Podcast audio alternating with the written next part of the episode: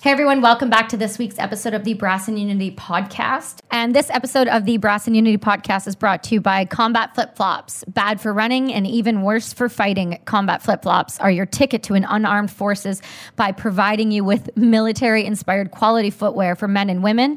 Be sure to enter the code UNITY at checkout to help support the podcast. And in support of women in the developing countries, head over to combatflipflops.com and become part of their unarmed forces today.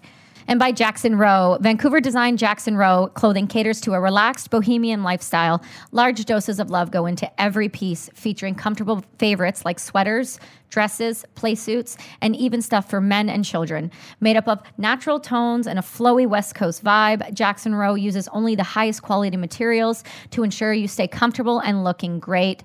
Be sure to use the code UNITY at jacksonrowe.ca and get yours today. And by Mala Candles, inspired by everyday surroundings, nature, travel, and a minimalist aesthetic, Mala Candles are made from hand-poured soy, lead-free cotton wicks, and essential oils. Mala also plants a tree for every single candle sold, while investing in as many sustainable materials as possible. And we around here at B&U, we use these in the office, at home, and they smell incredible. Be sure to use the code UNITY and grab yours today at malathebrand.ca. And by PAX, the best loose leaf and extract vaporizers on the planet. The small, discreet size isn't much bigger than a lipstick, and I would know, combined with premium materials, app control, multiple heat settings, and much, much more, make the PAX experience the purest and simplest available. Get the iPhone of vaporizers today at pax.com. That's PAX.com, and enter the code UNITY at checkout to help support our podcast. And by Heads Up Guys. Heads Up Guys is a resource providing men with information and practical tips on how to manage and prevent depression. This is a dedicated online tool devoted to helping men get the help that they need, find someone to talk to, and navigate difficult times. For more information, head over to headsupguys.org.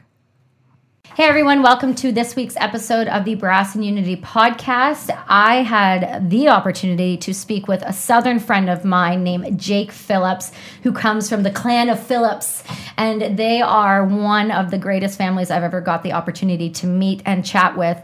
Jake himself is a voiceover actor and U.S. veteran who had served and found his way into voice acting and acting after the military. He's been able to create his career now out of the just resiliency and willingness to better himself and want more for himself, you know, by watching YouTube videos and growing from there into his career that he now has. If you have never heard of Jake Phillips, you are doing yourself and your ears a disservice. Please take a listen to our episode this week. Enjoy.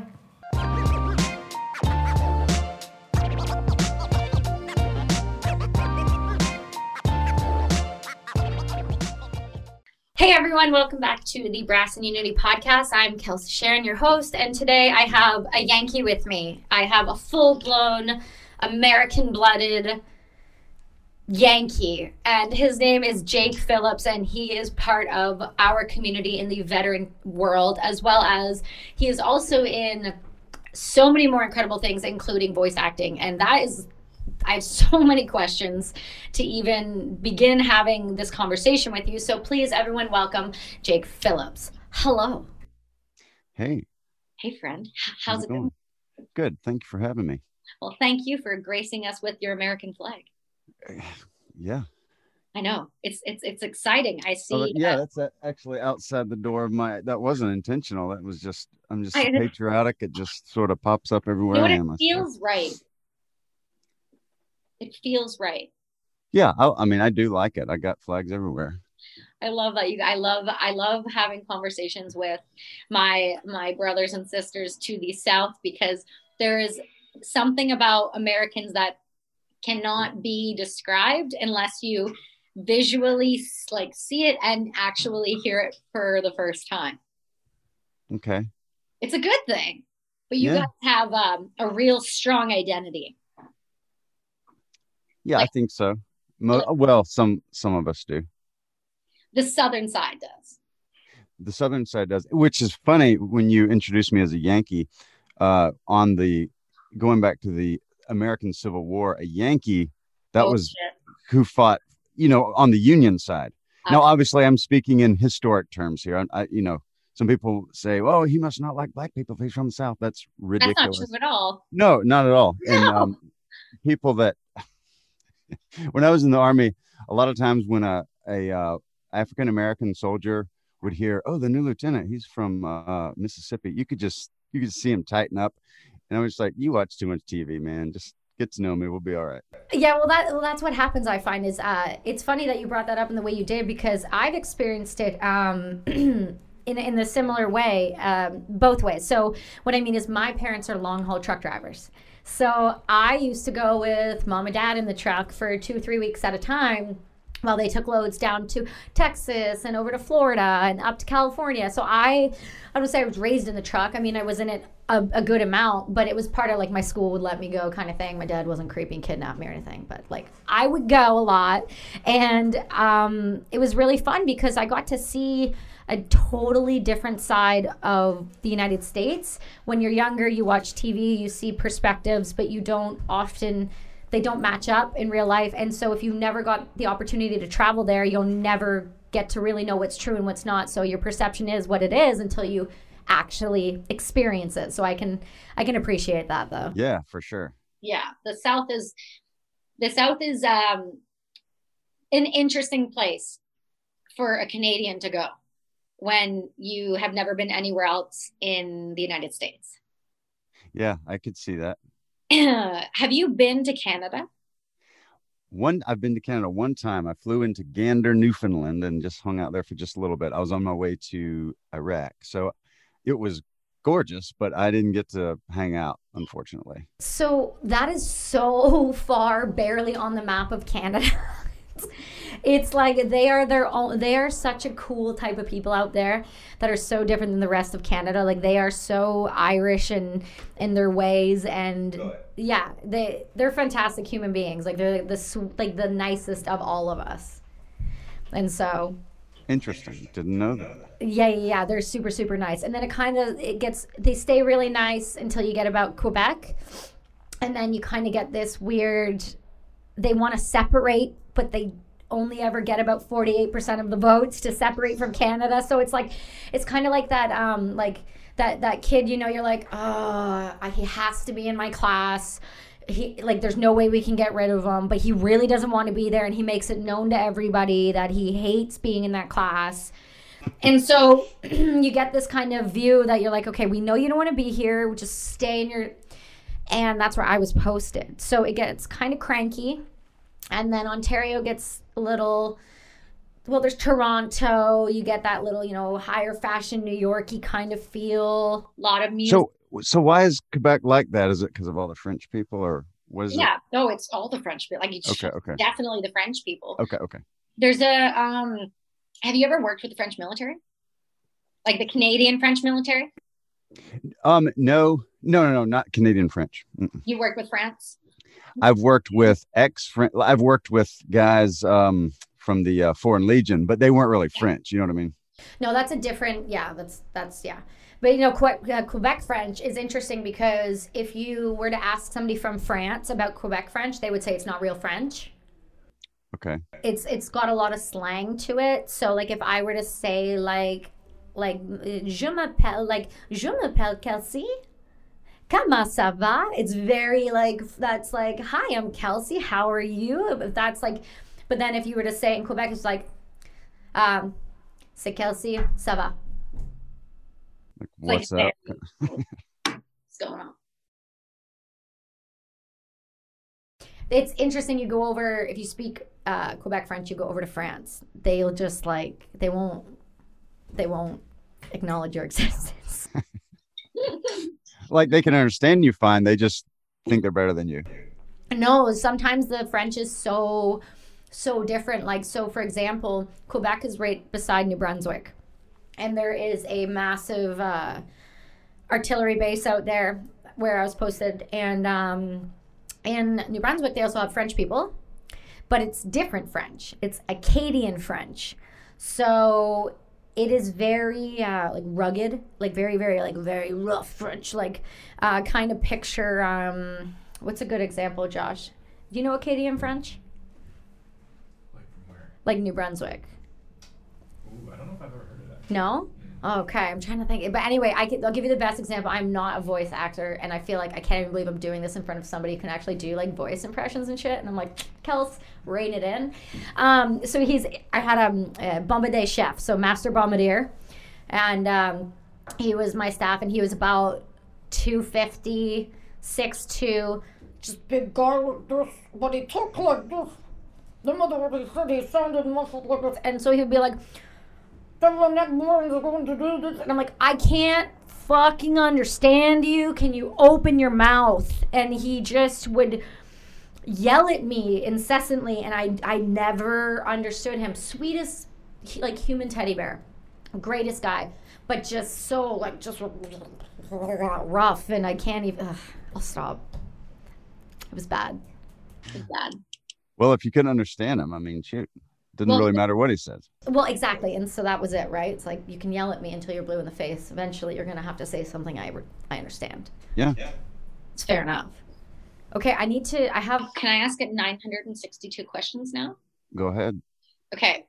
First off, apologies for booking you on election day. You must be through. Oh, I voted this morning. Okay. I'm good. How does that work in the States? Do you guys talk about who you vote for? I mean, some people do, some people don't. I usually don't. I've found that people, they'll make assumptions about you and your character based on what an accurate or inaccurate view of the guy or gal they're voting for. Fair enough. And I feel like that friendships that I have are more valuable than my political views. So I usually just don't even talk about it. I think that's why I like you and your family so much. It's because there's something about the way you guys on, and not to like talk about your family, but like we talked to your brother, we know Tim and all them. You guys are all like, he's not actual blood, but he feels like he might as well be one of your brothers. Like your wife, and I'm obsessed with the way that you guys are as a family and as a unit, and just how you're so all integrated, but it just is nothing but the way you guys portray your love. Get it together. The way all choked up. You guys are so sweet. I can't help it. No, you guys just, the way you portray your life and the way you you just seem to radiate only a positive message, and you never say, or even if you have an opinion, it's always like nothing but a constructive way it's put out into the public, and I think that shows your character on its own, no matter who you vote for. I think that shows you're the type of person who cares more, like you said, about relationships over politics, because at the end of the day, that's what's left over is the family. Exactly. And I know people that I love them, I love their friendship, and they might be voting for someone else than I am. Yeah. But when that president is gone or the governor is gone, I still would like that friendship, because we're still going to be in the same area, most likely, long after the president's changed out. Yeah, exactly. That's the goal. You want long. I don't need 4-year relationships, and then we'll revamp and we'll discuss. Yeah. No. Yeah. That's only for politicians. We don't need that with our friendships. No, exactly. So I will say I had in Canada, we don't. Well, I'm speaking for myself. I know a lot of people are gonna be like, that's not true at all. But like, I know more about your politics than I know about mine. And I think that's because our prime minister is a disaster. And I take no happiness in saying that he's my prime minister right now, because he's just not great. But what I do respect is that difference of opinion. And so when it comes to politics up here, I'm always one of the first to be like, oh, I'll talk about it openly, because I'm an open book in that sense. And I think at the end of the day, if somebody knows you the way they should know you and your character, I'd like to think that they don't, base their friendship off of some of my beliefs, because frankly, If you met me when I got home from Afghanistan to now, I mean, I'm surprised I have the friendships I have and the family I have left. I'm telling you. without destroying, just burning everything down. Like, I could not have set fire to more things, in my opinions, and making them incredibly vocalized. I was a horrible, horrible human. But you find out who your friends are, you know? Well, you do. And shockingly enough, most of them stuck around, and I seem to attract some new ones. So it's not that they're even like-minded. It's just they're like, they'll put up with crazy. And I am not at all like, you know, when someone is political, that's fine with me. They can be political all they want. That really does not bother me. I've just found, for me personally. Yeah, I respect that though. Yeah, it's like I'm more, I can relate to people better, because half the time, yeah, I'm generally more conservative. Okay. But I'm in the arts, which is far left liberal. Yeah, couldn't be more far left. Not liberal, but like communist liberal in many chances. And I don't mind saying I hate communism. Well, no, I don't think anybody minds you saying that you hate communism. It's kind of been always like one thing we avoid. But like in my line of work, I have to tread carefully anyway. That's right. You know what I'm saying? Because for one thing, I have to kind of say, I have to walk on eggshells generally. But then it's generally just in my private life. I'm kind of like, whoever you voted for, you know. Yeah. I'll still be your friend. It doesn't matter. Yeah, bro. That's cool. Yeah, I get that. Well, especially because when you're, that's a great segue into, I want to talk to you a lot about your voice acting, because when Tim first told me about you, he was like, yeah, like I have so many vets you need to talk to. I have so many vets that do, friends that do so many different types of things that you wouldn't have necessarily thought a veteran would do after getting out or serving and getting hurt or any, other reasons they're out.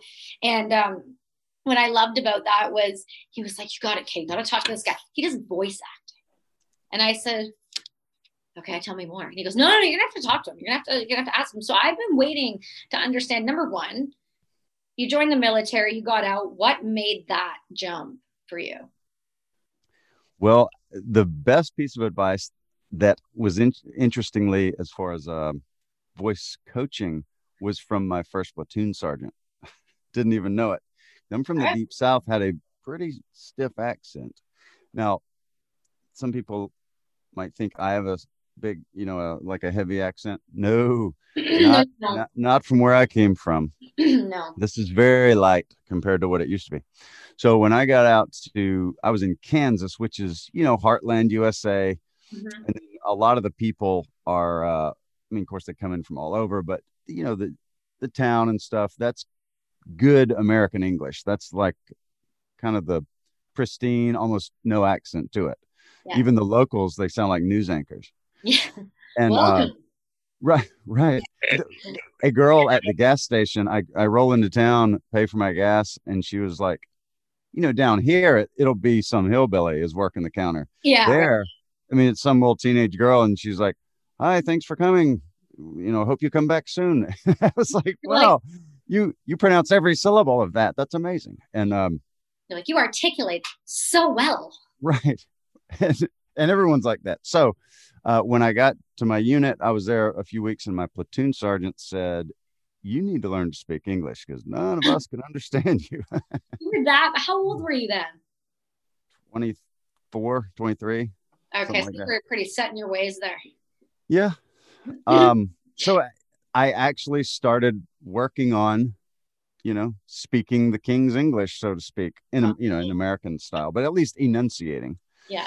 And that actually helped, because when I started years later, when I started actually acting, I didn't have to relearn all my diction. I was kind of already there. Oh, that works. And I think I went to also with that same platoon sergeant. He had some tickets to Romeo and Juliet or something, and his wife was out of town, and I was single at the time. He's like, all right, I don't want to be weird, but you want to go to Romeo and Juliet? Because he wasn't a party. It couldn't get more uncomfortable for everyone in the situation. But yes, I want to go. Yeah, because it was like everybody, in my unit, they're 5 o'clock on a Friday. and sometimes every other night. They're down to, you know, Junction City at the strip club. Oh yeah. That's never been me. And so I'll just kind of, you know, go do my own thing. Well, he says, hey, he was the same way, you know, he was married, he wasn't gonna go and whatever. Hey, want to go to wait for it, Romeo and Juliet on a man date? And I said, why not? And we went, had a great time. And I fell in love with the performing arts for the first time in my life. It was kind of like, this is so cool. These people have memorized all these lines and they're the timing, they've practiced this. This is amazing. And that was one of the first times that I ever remember. I mean, you watch a movie or something, but it's so highly edited, you kind of feel like it's really happening. Whereas in a play, there they are. You know, it's not really happening. You can see everything, and yet it's so magical in its own way. And I think I started, that was when the seed was planted of sort of performing, like pretending to be somebody that I wasn't, or talking in a way that I don't really talk. And so, yeah, that was probably 2008. And then, I mean, years later, I get out of the Army. I'm in, what do you call it? I think I'm working in a factory. Okay. You know, very uncreative pursuits. Yeah, not exactly something that's creative inducing. No, not at all. Just working inside, artificial light, hard floors, very rigid. Like, oh, that's not the way it's always been done. Yeah, yeah. Not a place for an artist to flourish. Oh. And I think what happened was I started recording readings because I just had my we had our first girl. She's almost 7 now, so this would have probably been 7 years ago. I started just making recordings for her, God, just so she could have them. And yeah, so then it just started. It kind of snowballed from there. That in itself, like the idea that you did it like so selflessly, but for your daughter, just to have, you know, down the road, if something ever happened, to be able to actually listen to those and to look back at that. And I think the only people are that privileged to that have stuff like that are people who are often like actors or, you know, celebrities. They have this, you know, constant overview of their life that's always on tape, so you know if something ever happened, their kid can look back and see X, right. Y, and Z. But for you to take the initiative and kind of do that, that's kind of incredible, because that will be such a special thing when you're not on this planet anymore for them. That's just incredible. I love exactly. That so much. Oh, I love that. Gives you all the feels. Yeah. All the feels. Yeah, that's exactly, because I lost my dad around that same time, about 7 years ago. And I have one recording of him. We've got some home videos and stuff, but there was one recording of him reading a passage from the Bible. And it was, man, that's a valuable recording to me. Yeah, I thought, what if I could have all kind of stuff, stories, and, you know, just have a lot. Well, I respect that, because you learned from something instead of, you know, allowing the same situation to happen. You took an action and you move forward with it in order to make that, you know, your children's lives better down the road, or even your wife and things like that, right? Because unfortunately, in our community, there's a lot of loss when people come home. And I think it does nothing but a disservice to the families that are attached to that. And, you know, it's really sad. So it's always great to hear people like trying to preserve their stories and their lives so that others can hopefully learn from them too. Right. Yep. Exactly. Yeah. I think that's why I like what Tim's doing so much too, because it's doing all that preservation work that nobody has been willing to take the time to do. He is doing the Lord's work, as we say down south. That is, he's doing some good stuff. Yeah. I have, you know, in the time frame that I got to know him, he was religious, but it almost took like after I met him, and then he started really, I don't know if he was started hanging around you guys more or Jesse or what it was, but he seems to really be a lot more at peace. And I just love that, because I think that's a testament to the way you guys are, and it rubs off on him. And so I'm super happy to see that. How did you guys all become friends? My brother Jesse is a filmmaker, and he worked on a documentary about a Vietnam veteran that showed at Sundance Film Festival. Okay. At the same time, Tim had a photographic essay that was showing at the same event at Sundance. So they were kind of thrown together. I went up there just tagging along with Jesse. Yeah. Just, you know, carry his bags, do what I could to support him. Yeah. And then, and it's funny because when Jesse and Tim first met, they hated each other for like, for maybe an hour. Oh yeah. Oh, wow. You get two little prima donna artists in a room. Woo. Oh, I need to see this. I can't wait for COVID to be over. Oh, it's, yeah. You get a couple of, no, let it out. Let it out. Little alpha males. Okay. You get alpha, which they're both alpha males. They're also highly, no, I will grant it to you. You would not know that by looking at Tim or hearing him talk or hearing him laugh. But if you talk to him enough, you'll find out there's an alpha down there. He's an alpha, like an alpha male unicorn, maybe, but he's an alpha, you know, in his own strange way. What's that? He's going to kill you for calling him a unicorn. Well, I call him that to his face. So. Oh, I appreciate that so much. He'll be okay. There'll be, those two seem like two peas in a pod. They seem like peas in a pod. Right. And peas in a pod don't get along a lot of the time until at least they rub off the rough edges. Oh my God, you got an answer for everything. You and your Southern, you got like perfect analogies. And for anyone that doesn't know Tim or Jesse, Jesse's my younger brother. He's an amazing artist, and he's a former U.S. Marine. Mm-hmm. Tim, also an amazing artist, a Army veteran. So they're, you know, two alpha males, but also very artistic and very emotional. Like both of these guys cried during, you know, Up. And I think everybody did an Up, but you know, they'll cry in cartoons. And then you get them together and get them to arguing about something, and there is some serious tension in the room. I would love to see those two. Like, I wouldn't want them to hurt each other, but I would just love to see one of them get to a point and then see the other just like, did you ever see that movie Ford versus Ferrari? Mm-mm.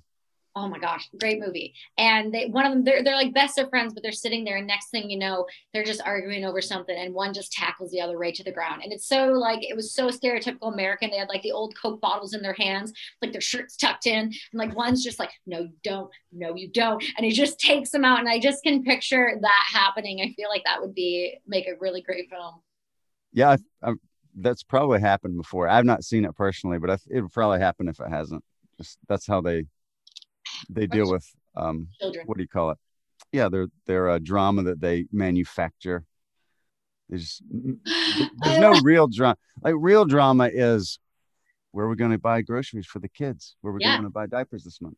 Yeah. If there's no real drama, then you have to manufacture. You got to make something up, get ticked off, and then fight somebody. They just gotta fight. We're just fighting people now. We are now fighting people. We just need to make the drama to fight people. It happens. I get it. Yeah. Okay. So how did you go? So you went from going in the military, doing this, and what was it? Did you go to school? Like, so did you just start recording? You went to school after? How did you end up getting these gigs and doing this stuff? I got on YouTube. I watched everything on YouTube that there was to watch about voice acting, good, bad, and ugly. Yeah. And I gravitate towards people that say, oh, you can do it. You know what I mean? I like that.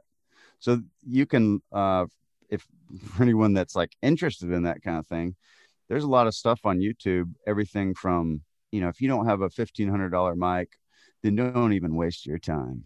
Yeah. It doesn't have to be like that. And it's very pretentious. You know what I mean? They're probably from Quebec. You know, they're just like, yes, you get it. Yeah. I don't, that's based on your description. I don't have any personal there again. So, but it's kind of like, oh, you know, don't even worry about it. I like people that say, no, if you put your mind to it, you can do it. And here's some things you could work on. That's what I like That's how I attack problems. If I decide I'm going to do it, I'm going to do it. And you can't talk me out of it. So what's the best way? That's the people I like talking to. So you're not stubborn, like at all. Well, I think stubbornness is one of the most, it's the awfulest and the most wonderful quality a person can have, depending on how it's directed. And how it's fostered, because it can go one way or the other if it's not taken and put into the right direction. Yeah. If you're standing up for the right thing, stubbornness is the best thing in the world. And then when you're just hard to get along with, like, no, I want to eat at whatever restaurant and I'm not compromising with anybody, then you're just a prick. You know, now you're to the deck. None of us want to deal with it. Yeah. No one wants to deal with that. Now you're just being Tim. Nobody wants to deal with that. Right. That's when you can start saying to people, stop being a Tim. And then it'll all make sense. Yeah. Everybody, they need to go back. If someone's like, okay, who's Tim? They keep saying back. Tim. They will go back. Yeah. Go back and listen to Tim and you'll understand. You'll understand. But yeah, so I just decided I think I'm going to make money at this someday. And so I just started working. And it was several years before I started making money. It wasn't overnight, but it was long, continuous, directed effort. And then I started making money and now I make a living. So that's so crazy. Because if you go from like, you know, there's literally so many people that have gone from YouTube to learning things from YouTube. And it's funny that you say that because I did not expect that. I just picture, I don't know what I picture. I picture you getting like a GI Bill and like going to some school, some art school. And I just picture you like just being the Southern guy in the class and just everybody else wants to be as good at it as you, but they can't, like no matter what they do, they can't sound like you. I don't picture you picking it up from YouTube. And that's a testament to showing, obviously, that when you say you want to do something, you're definitely going to do it. But it's also a testament to showing your resiliency and your ability to find the right tools to do it, no matter what's put in your way to do it. I think that's incredible to acknowledge because we want more people like that in this world, people that are going to take responsibility and take initiative and move forward and you know, live life with a purpose, and rather than just this, you know, looking down at our phones every 5 seconds and living life second by second based on likes and follows. And I think that's really important to acknowledge. When you got your first job, how did that happen? I think it was probably my first paying job was for someone that had done some kind of a short film and they needed a piece done for something in the movie. Mm-hmm. And they're like, hey, they'll give you $100 if you do this thing. And I was like, whoa, that's a lot of money. Just to talk. Just talk. It was basically it was in their promotion, but they were making a commercial for this fake product in the movie. You know what I mean? Well, so it was kind of like marketing for the movie, but it was like an actual commercial, you might say, even though it was a fake product. Yeah. I did that and I was like, that was really fun. And I kind of, shockingly fun. I had imitated kind of Tom Selleck. I think he's got a great kind of American voice. Yes. And so I thought, well, this it was kind of agricultural in nature. So I thought Tom Selleck, agriculture. I think we could make this work. And I had no style of my own, so I had just like imitate him, which I think you have to do. I think you just find somebody you like or a few people you like and start copying them shamelessly until you develop your own style. And I mean, don't obviously say, hey, Tom Selleck does it like this, so that's how I'm going to do it. It's not like you are passing it off as your own, you know. I know what you're saying, though. You have to imitate. You almost have to learn from the greats. It's like when I was just watching this, not to sidetrack, I was just watching this show with my husband called about the Comedy Store in LA, and it just came out. And what I heard, like the most of all of them saying, comedians were saying, is like, it's an art, obviously. And then within that art, you almost have to, you have to watch, you have to learn, you have to imitate in order for you to find your own self and your own style within that art form. And it, you know, that doesn't mean that you're doing anything wrong. You're not claiming to be that person. You're learning the technique and the behavior of how somebody like that who is successful does it in order for you to be able to create your own chops for it, you know? Exactly. Yeah, I totally get that. Yeah. Because like stand-up comedy, that's a whole another thing, and that goes so far beyond just writing jokes.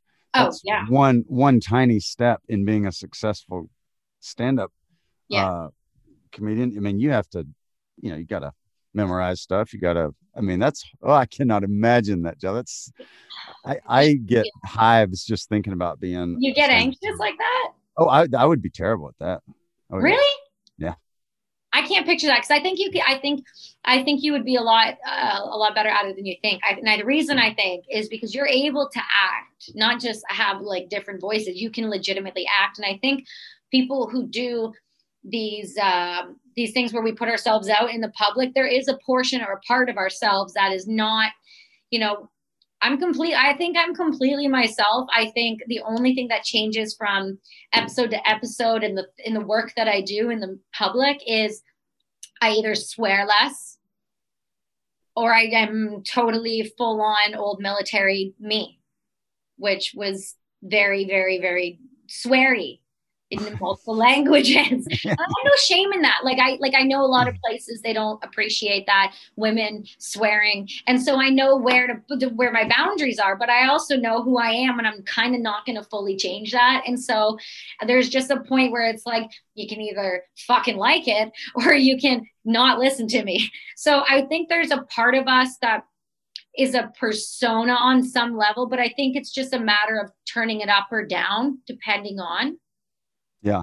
So, yeah, I don't know. It's a whole thing. So so you did this job, and then did you get an agent? Did you just put yourself out online? Like, I'm for hire.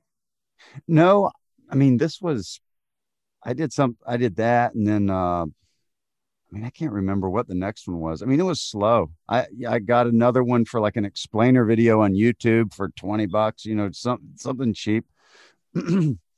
And I did that, and they really liked it. And one thing that I always try to do is I want to delight the customer. Yeah. So if someone's paying me $100, I want them to feel like they got a deal. Oh, okay. That was like the best $100 they spent, and be the best customer service, be so polite. If there was something that like, I don't know, I feel like we should have inflected up at the end instead of down. How much more would that charge? What would you charge me? I'll say, I'll send it to you. Don't worry about it. Yeah, don't worry about it. Right. I got you. And then all of a sudden they see you as a solution to their problem, and you're creative, you're thinking along with them. And then you really have an invested interest in like making their project look good. You are literally speaking. I'm pointing at both of my camera and audio guys here, because you sound like them. Like, hey, Coleman, can you do that? Yeah, like, no problem. I'll send it to you. Like, don't worry about it. Like, no big deal. Like, I got it. You're right though. That works. That makes you important in somebody's life. I can't do any of this without these guys. And it's because they made it accessible to me instead of being like, listen, I'll be honest with you right now. There's a pretty big deal in the room. Listen, let me talk about it for a second. Okay. Shh. There's a pretty big deal in the room. I won't name names, but it's kind of a big deal in modeling world, and like kind of a big deal and soon to be like the acting world. And I'm just saying, like, he wants to be more behind the camera, and I think he's a psychotic nut for saying that, because he could literally be making millions of dollars just by looking at the camera like this. And so he's blushing so hard, he's hiding behind the camera. Like, they're so glad they're not on. And like, I won't ever name drop him, but I'm telling you right now, like, there are just some people that underrate themselves. And like, my guys, Coleman and Coleman's super partner, I think Coleman's the Superman, but I think he's just like the super face. Do you know what I mean? You're like, I'm going to, yeah, like, listen, like, Jake, they're going to jump. Hey, you modeled for me too, babe. Don't you even, we don't discriminate around here. Okay. Listen. Okay. So no, all I'm saying is one day when you meet these guys, you'll be like, I get it. Yeah. We're going to be we're going to be boys. You know what I mean? Yeah. Yeah. Trust me. You're going to be boys. You're going to love these two. They're like the coolest people ever. The only difference is like none of us are as beautiful as them. So we just all have to live in their shadow of beauty. My God, they take pictures for a living. Somebody takes a picture of their face and is like, I'm going to sell product with that. Like, yeah. Can you imagine having a face like that? I've tried. No, I can't imagine. I don't have a face like that. I just wish I had a face like that. It's like when you like your voice acting, like I'm so damn jealous at your abilities. No, I don't see. Here's the thing between me and a beautiful model, which I can't even see him. So you might be pulling my leg. Oh no, trust right now. I will send you a photo after this. Let's tell him to come over there.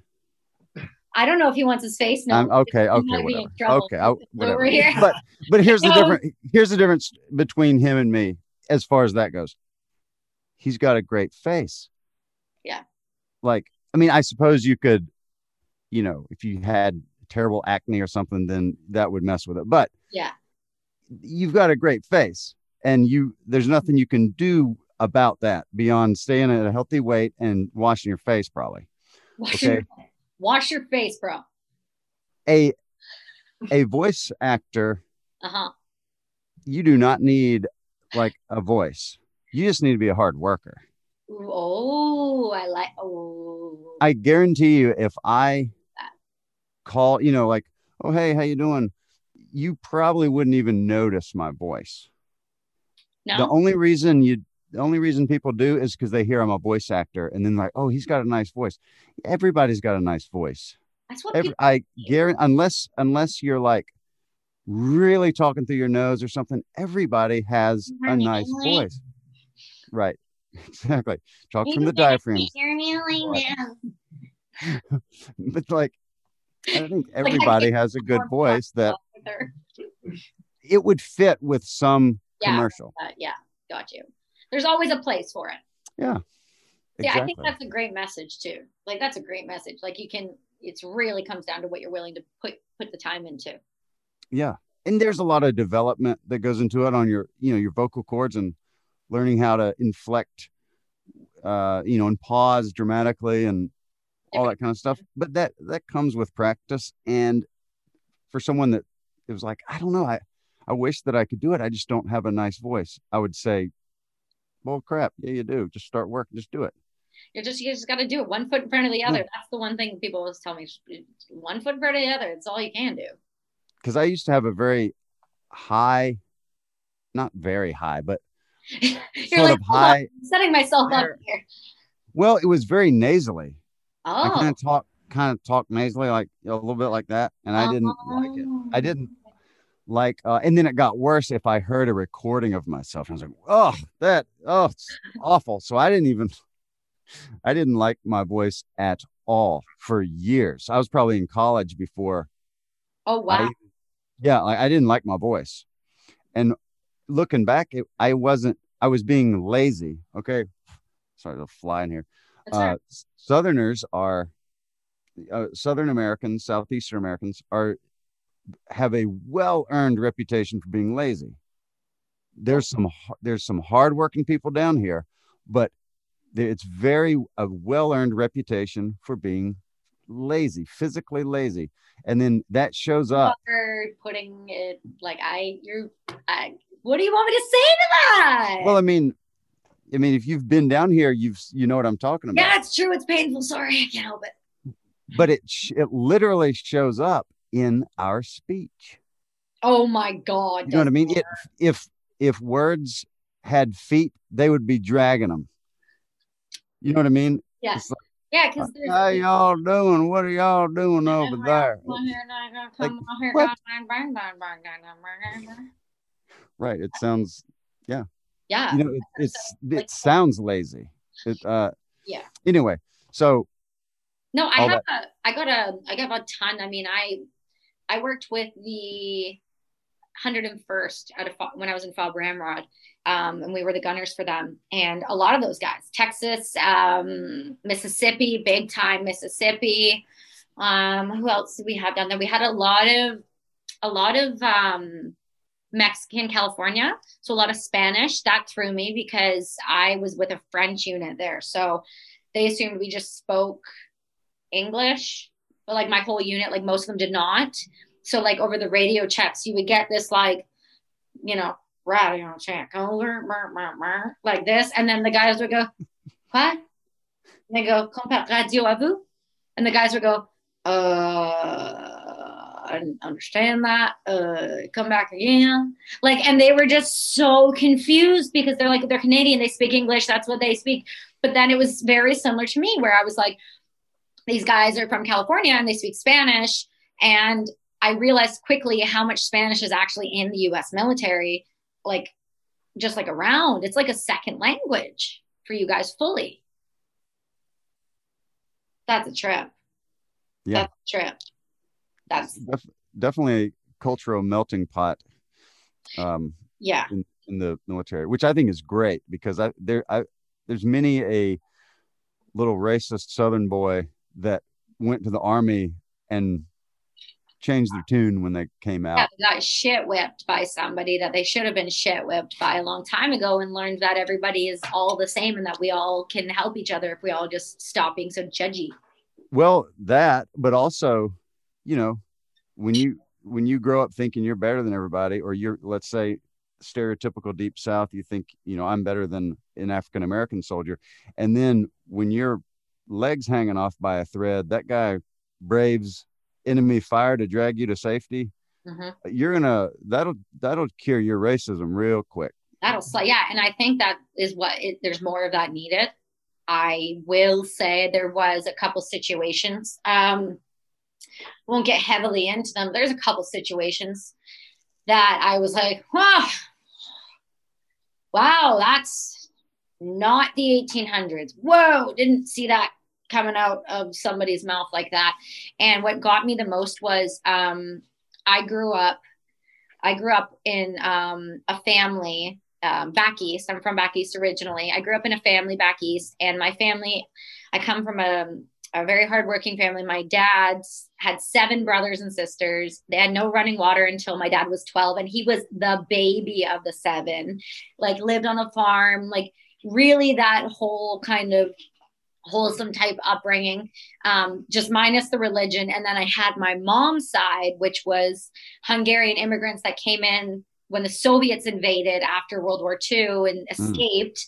So worked in a shoe factory, you know, just didn't speak English, just grind and grew what they grew. And then, so I grew up with this amalgamation of, you know, immigration, like my maiden name is Burns, so it's Scottish. So my dad's side, right? In Ontario, that's where a lot, I guess, settled. I'm just learning all about this, which is kind of neat. And what I found with that is like, when you really take a look at your family, it is a cultural melting pot in every way, shape, and form, whether you want to acknowledge it or not, because we all come from different parts of the world, and we all, like, from different times. And no one can say, it's very rarely somebody can say a lineage is perfect, right? So, yeah. You know, I know for me, like my grandfather, my Nagy Papa from Hungary, like wouldn't teach me Hungarian, would not talk about his culture, would not.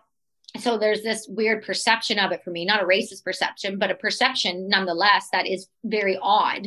And then what I found fascinating is the way the US is raised. It's so drastically different.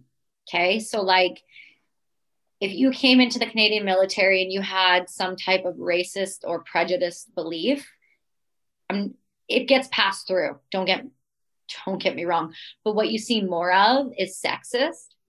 You see more like against women, because we've had women on the front lines for a long, long time.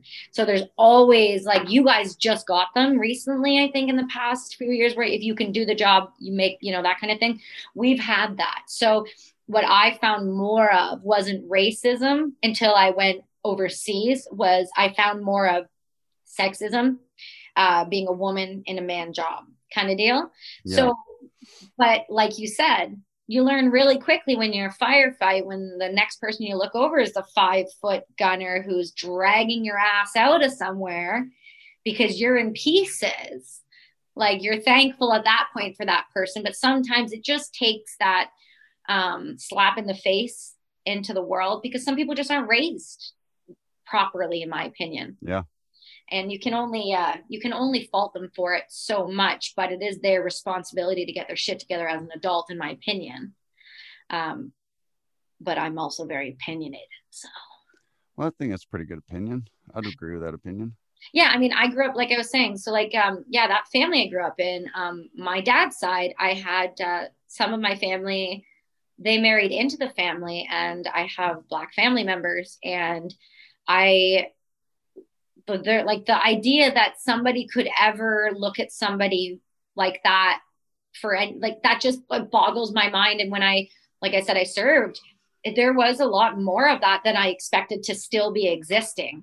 And I don't know if it was necessarily because of like, just, we were in a very stressful situation and people just run their mouths. They don't, you know, deal with mental health well. Like, they're just not at their best person, at their best state of human being. Yeah. So I try not to hold that against them, but it happens, and you hear shit that you're like, oh, didn't know that was still in the world. So yeah, that's a shock to the system, but it brings up a good point though. Like, sometimes people just need to be shooken a little, like not small children, but like, you know, like a grown adults that won't get shaken, baby, when you shake them. Right. Exactly. You did. I told you. They need a good shaking. I agree. You need a good shake. You know, in Missouri. Oh gosh, here we go. There are signs along I-70. Okay. Mm-hmm. There's a, you know, it's a main interstate through that goes, I don't know, east to west. Mm-hmm. There are signs in Missouri that say, do not shake your baby. And it has a little baby up there. Why? So many whys. Why does that need to be a thing? Here's my, I don't know, hypothesis. Oh, I like it. Missouri has a lot of meth usage, more so than a lot of, I guess. That, so I think that it's, excuse me, widespread enough that apparently they need to put billboards up. That's troubling to me. No, it really is. I've never seen that anywhere else. I mean, I'm from Mississippi. We're backwoods folks, but you don't have to tell us. No, you're not. Well, you know, I don't need a sign to tell me not to abuse my child.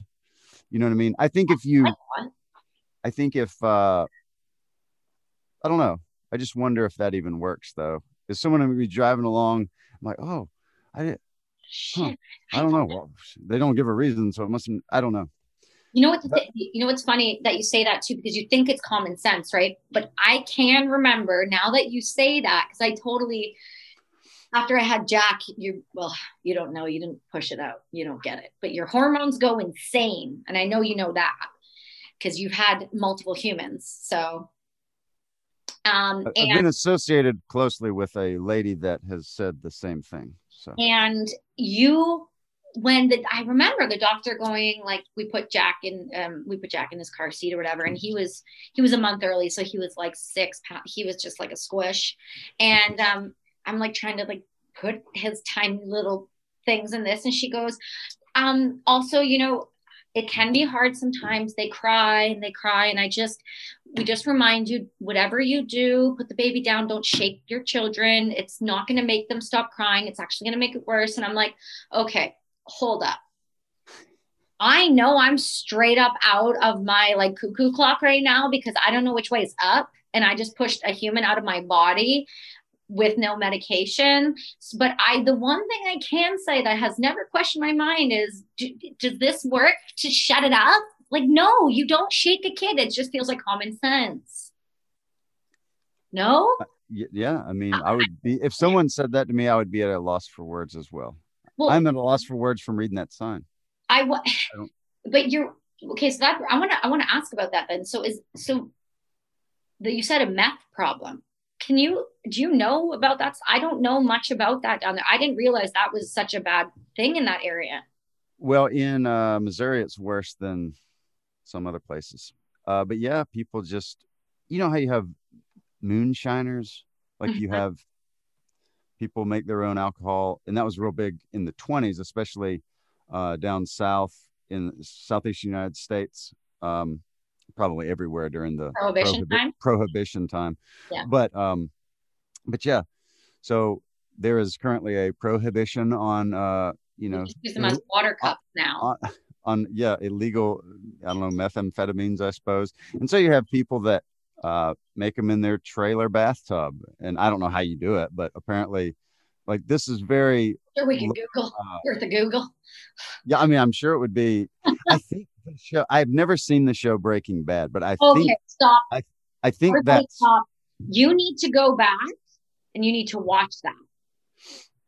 I think if I had watched it, I would have a better understanding of why you would put a sign on the road that says "Don't shake your baby." I think you would have a better understanding, but I also think you are missing out on an incredible cinematic experience that is Breaking Bad. And if you are an arts guy and you appreciate that type of, you will appreciate that series. I've heard that. I have heard that. Like Bryan Cranston's character arc is just stuff of legend. I've heard.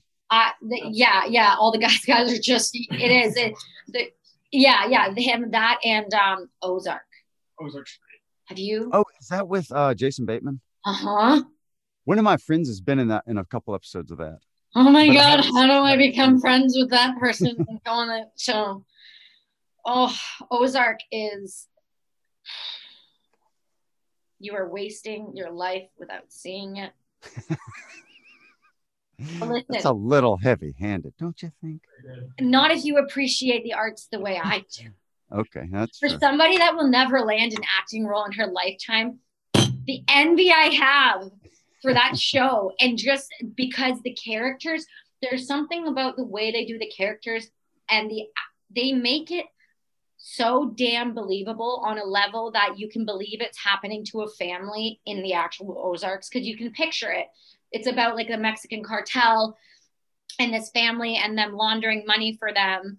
And it turns into this whole thing where now the whole family's involved and like the teenagers are involved in it, but it's done in a way where it makes you legitimately question so many different aspects of American culture and the way that this person is successfully like totally okay with working with the cartel because he feels, I'm just laundering money and this whole family's, I don't know. It's intense though.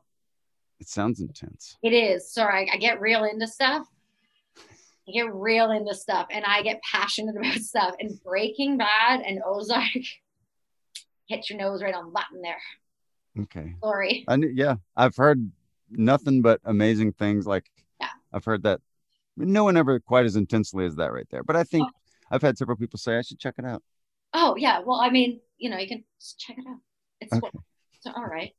There's certain shows, but the minimum amount I know about you, I don't picture it being your cup of tea. Like, I'm more of a comedy guy. To me, You know, I think you're the same way in a way. Like you've seen enough heaviness in your life that that you could look at something and enjoy it. Yeah. But you could also say, yeah, I've had enough heaviness. I'd rather laugh. I'm not going to intentionally put more heaviness. Yeah, I appreciate that view because my husband has that view. And I'm the opposite. I have the view on like a level, but then I'm also like, tell me all the darkness. Show me all the darkness. It's because there's something attractive to that. And I don't know if it's because of the way I was taken out of the military, where I felt like I didn't get enough of what I wanted out of it because I was so, after I got hurt, I was like right out. So I feel this, like, I didn't get enough of what I always feel this, like, I don't want to say revenge is the word, but you know exactly what I'm talking about. Like, I feel like I never got that closed book. And so I enjoy, in a weird way, I used to, like, I don't watch it as much, but I enjoy Criminal Minds. I enjoy documentaries on like sociopaths. And I got the privilege to study criminology out here. And I had a professor, and ironically enough, I end up, Russell Williams, the Canadian colonel who decided to murder a few people while in uniform and travel the world and potentially murder others while also breaking into the homes of neighbors who happened to be in my lovely town where I grew up. So I always loved the brain. I always loved how it worked. I always loved not the darkness of the brain, but how somebody could be that way and maybe just the behavior of it. And so that for me was, when I got to study that here, I actually got to do a research project on him. And I was like spewing information that like most people didn't even know, because one, he was in the military, which was crazy. And he ran the largest Air Force base in Canada, which is insane. Wow. Yeah. And so he murdered someone from my town, and then he murdered someone from the Air Force base. It was a French girl. I feel horrendous for forgetting both of their names off the top of my head. I will correct that. But what was crazy is like my cousin worked on the base and would have interactions with him. And, you know, I'm like super fascinated by that type of stuff. So it's not that I like the darkness. I always find the brain to be the most fascinating part of, you know, a person. And I always wonder how they tick. And for some reason, the idea of understanding a sociopath is also terrifying, which is kind of like adrenaline-y, I guess. It's not a word. It is now. Yeah. But you get what I mean. Oh, yeah. Yeah. No, I am very fascinated with sort of the mechanics of the mind as far as that goes. To me, that's fascinating. How could you be a commander and then, you know, you seem well adjusted, you probably married, you know, I don't know, like how do you get from, have you never you get from there to there? I'm sure I would have heard about him, but that name didn't on my radar. It's Colonel Russell Williams, but out of respect to his victims, nobody calls him. He lost his pension. His wife lost his pension. Okay, so after we have this chat, you totally need to look in the. I am. Yeah. Yeah. Here's what's super twisted, Kay. So he ran the Air Force base in Canada, which is the largest one. It's where, you know, when we have someone die, they come in, they go into the Trenton Air Base. That's where my grandfather, my mom's side, actually settled in Trenton when he came from Hungary, which is super weird. And so I grew up not far from it. And he lived in Tweed, Ontario, which is 20 minutes from where I grew up. And my parents recently had a cabin on the same street. And what he was known for doing was going and breaking into people's homes while they were not there. And then he would take something like a piece of lingerie or a sex toy if he found one. And he would leave a note on the computer. Like, I was here, I have this, but you don't know what else he's done or taken or touched or you, but he would do that. So it was a mind thing for him.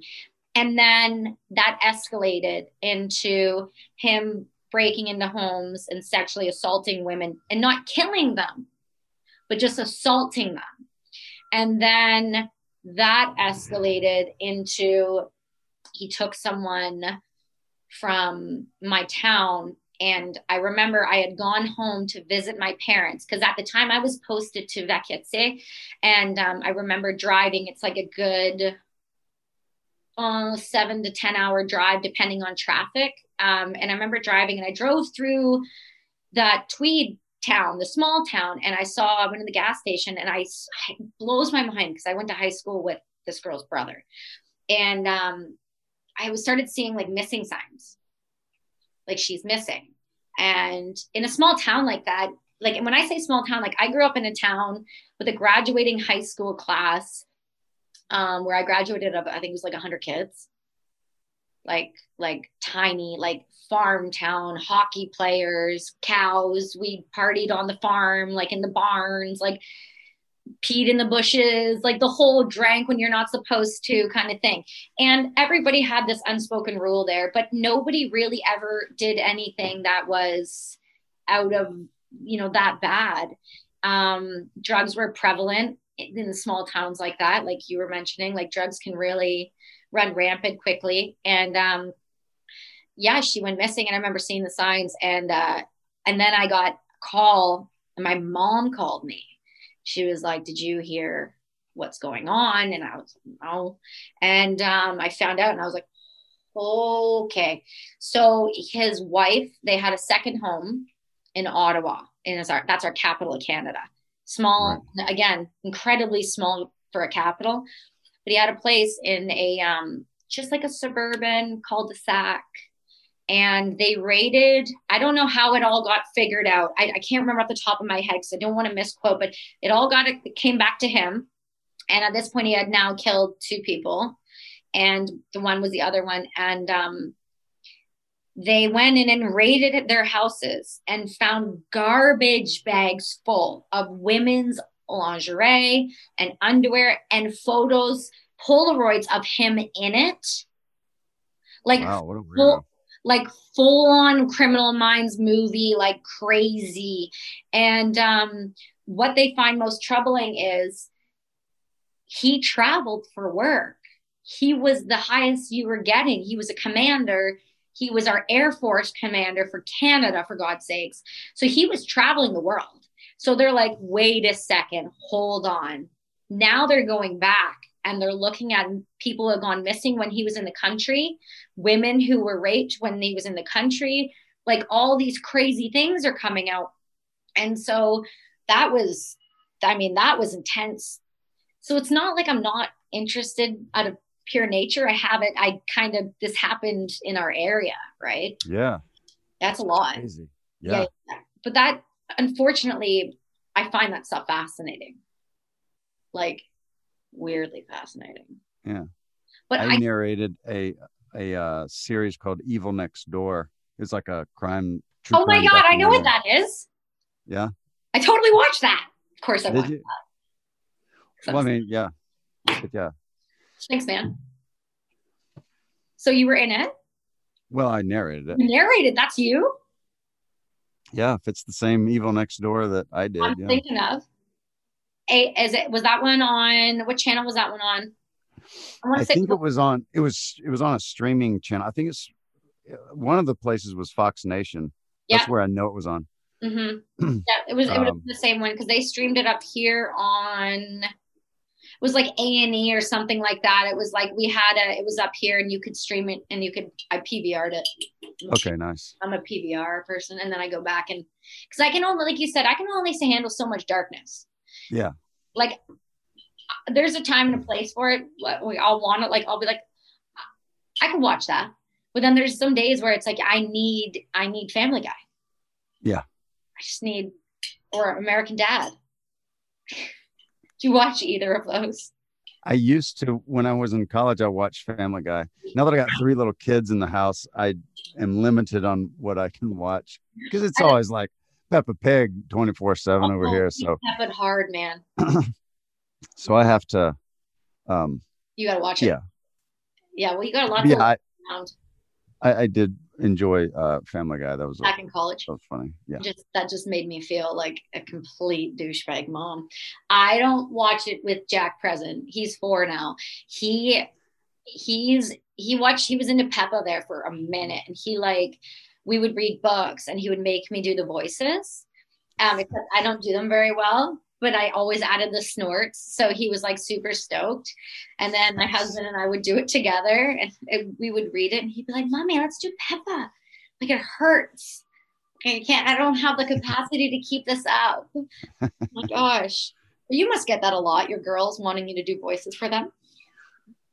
Yeah. I mean, I don't know. They do as many as I do. So. You know, really? So you got them started young. Yeah. I mean, I don't think you have to tell most kids not to. I mean, most people have done impressions until they got too old and boring to keep doing it. Did you think it's something that people do impressions? What's that? Do you think it's something that gets pushed out, like as you get older, like that idea that you shouldn't be joking around or kidding around? I think so. Mm-hmm. I mean, I can't speak for everybody, but in my case, I know that when I was little, I liked trying to imitate somebody off of a show or a cartoon. And then later on, you know, okay, I'm a a college graduate, maybe I'm an army officer, maybe I ought to act more my age and a little more mature. And then I think you start losing that if you kind of embrace that. I like that. That's what happens. Yeah. And you can do that with anything, well, I'm the president of this bank, so I probably shouldn't be doing Stewie Griffin. Why not? At the, the drive-through window, so. Anyway.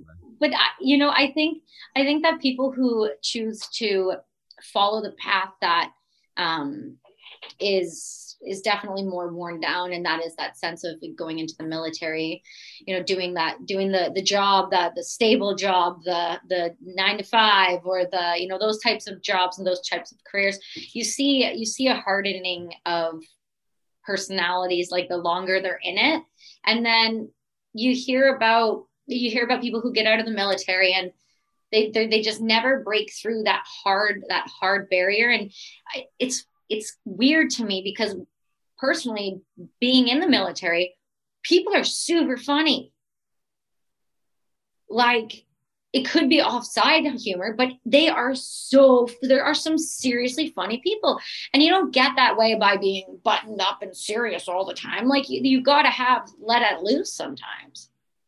Yeah, I think it's a definite coping mechanism when you're surrounded by, let's say, burning sand as far as the eye can see, and you're eating out of a vacuum-packed bag, and you're taking a dump in a hole you dug. Like, you better have a sense of humor. You're gonna blow your brain out. Yeah.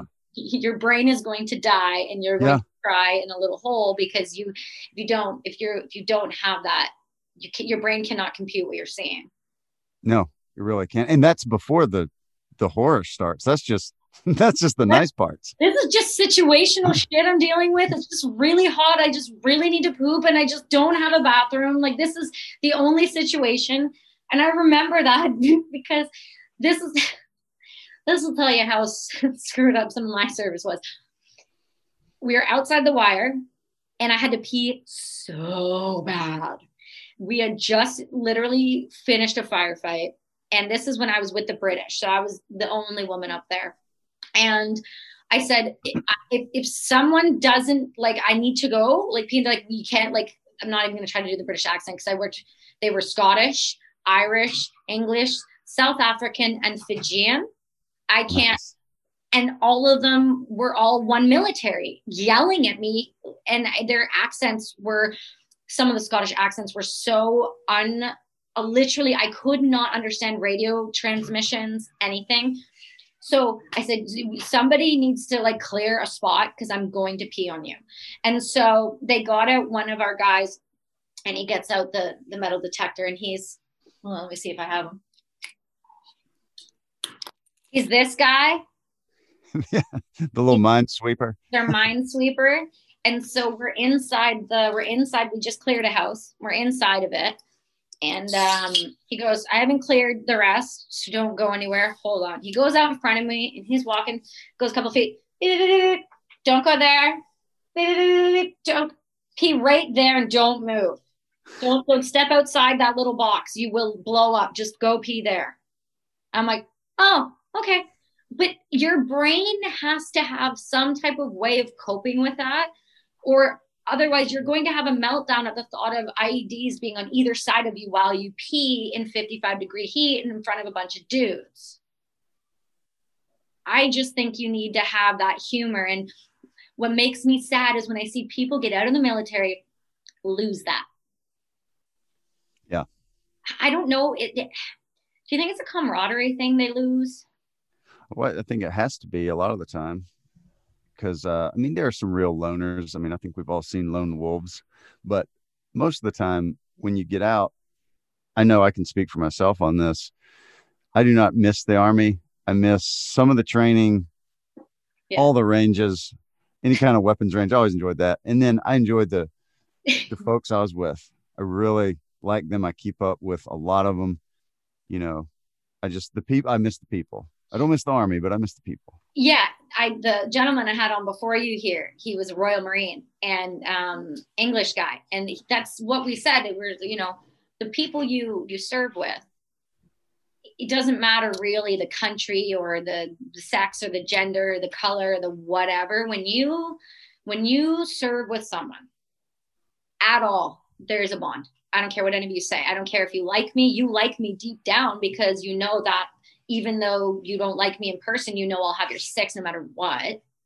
Like there's that, you know?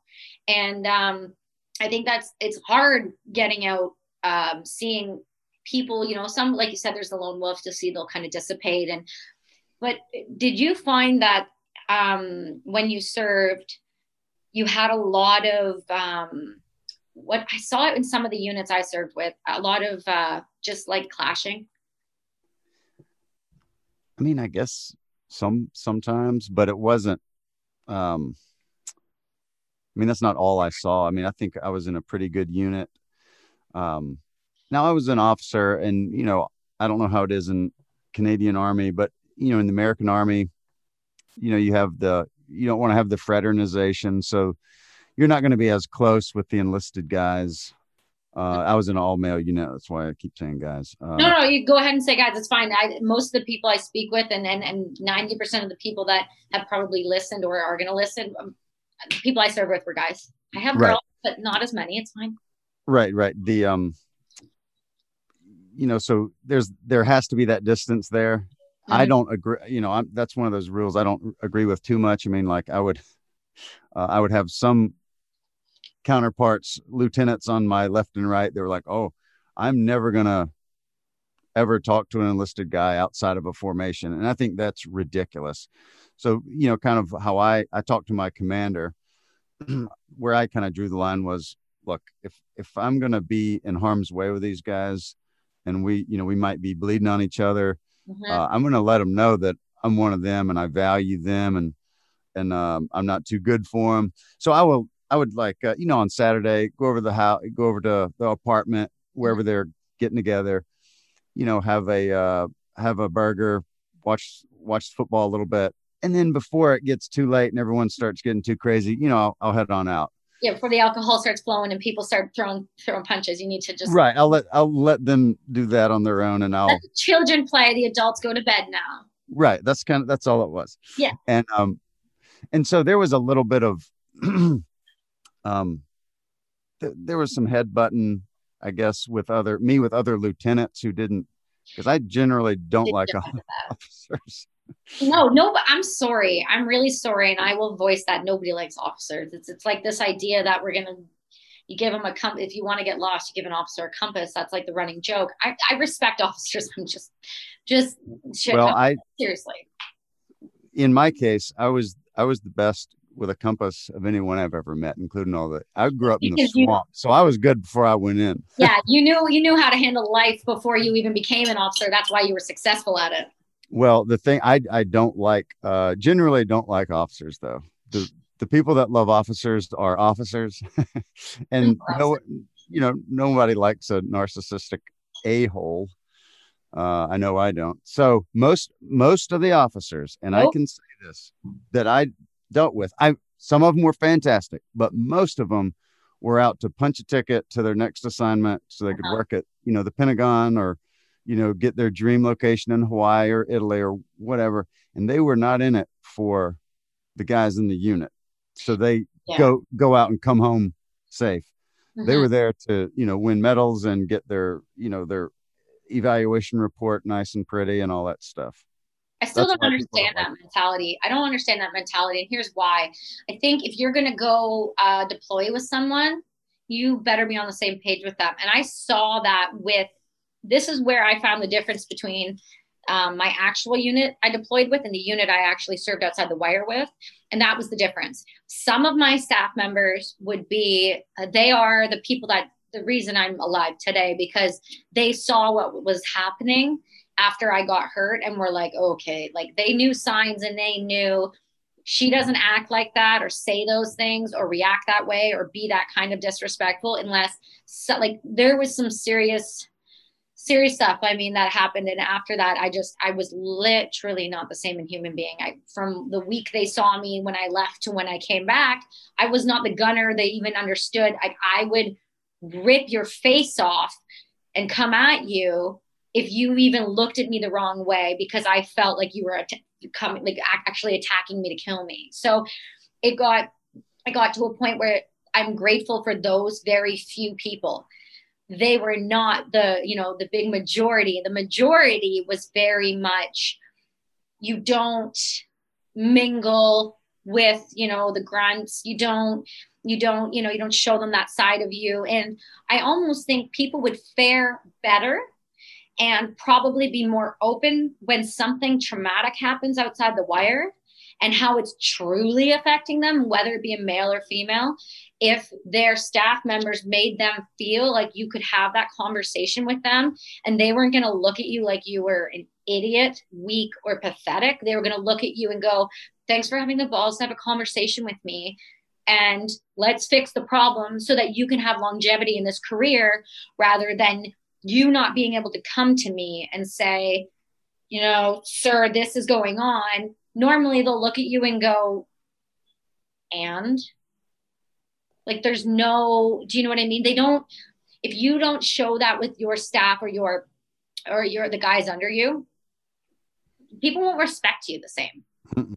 You're just a taskmaster. You're a manager, but you're not a leader.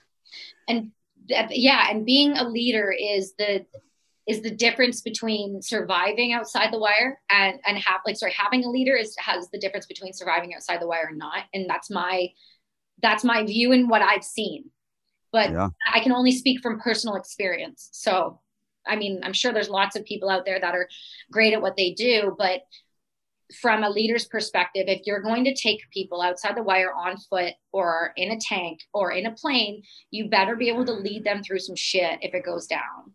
And I better be able to believe that you're going to be there for me too, even though you've got 2 bars on your chest and I've got a chevron, you know? Exactly.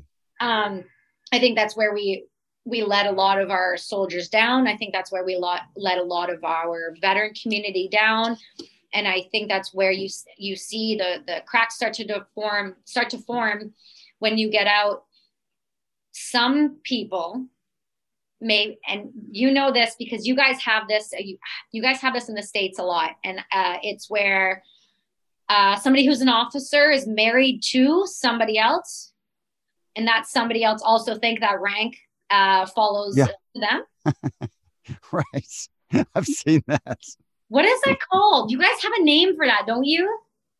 Oh, I don't know about that particular one. I know a dependopotamus is generally someone that... that marries, and it's not exclusive to officers though, which is why I say, but yeah, a dependopotamus is someone that marries a government worker, basically. Okay. You don't, and the higher the rank, the better. They've got a chart back at their place when they know the pay scale, and okay, if he's got 6 years in, then he's a 03, then he'd be making, you know, they know all that. My pension, if I leave him here, he'll have this left over and I'll get this. And as long as I'm married this long.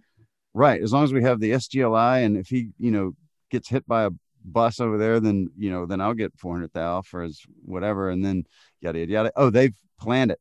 And then, so then all they have to do is go down to the old local watering hole and get them a government worker that's going to get paid twice a month, regardless of what, of how good or bad they are. You know what I mean? And then if he's deploying, that'll be even better because he gets the separation pay from his honey, which I don't care anything about him, but we'll be separated and there'll be more money in the bank. I'm going to be sleeping around on this side. I'm going to come back and I'm going to be 8 months pregnant. Right. That happened. One of my soldiers. I had that. And I came in on the kind of the tail end of this guy. He had 3 kids and one of them was his, and he'd been deployed twice. And he knew about it. Like, that was the thing. I was just like, man, I don't know whether to commend you for your undying true love or say you're pathetic. I'm not sure. He's got what's on him. But like that was like, wow, man, every time you go away, you have a new kid when you come back. You shouldn't have. I don't know if you know how that works. Have you taught him about how the physiology and the biology works from the body? Well, I didn't take it upon myself as his platoon leader to teach him that. I was hoping he had already got that block of instruction. So you're a better person than I am, because I would have pointed that out wholeheartedly. Listen, son, I don't know if you know about life. But I'm pretty sure she cannot get pregnant if you are not physically in the country. I don't know what you're telling yourself, but those kids ain't yours. I mean, good for you for looking after them, but that takes a special kind of person to have that kind of understanding. I can't say I would be the same. Yeah, and I will say he was not in my platoon, so it was not affecting my unit's morale or whatever, preparedness. But it was kind of like, does he think they're his? Because he was gone longer than the gestation period of a Homo sapien.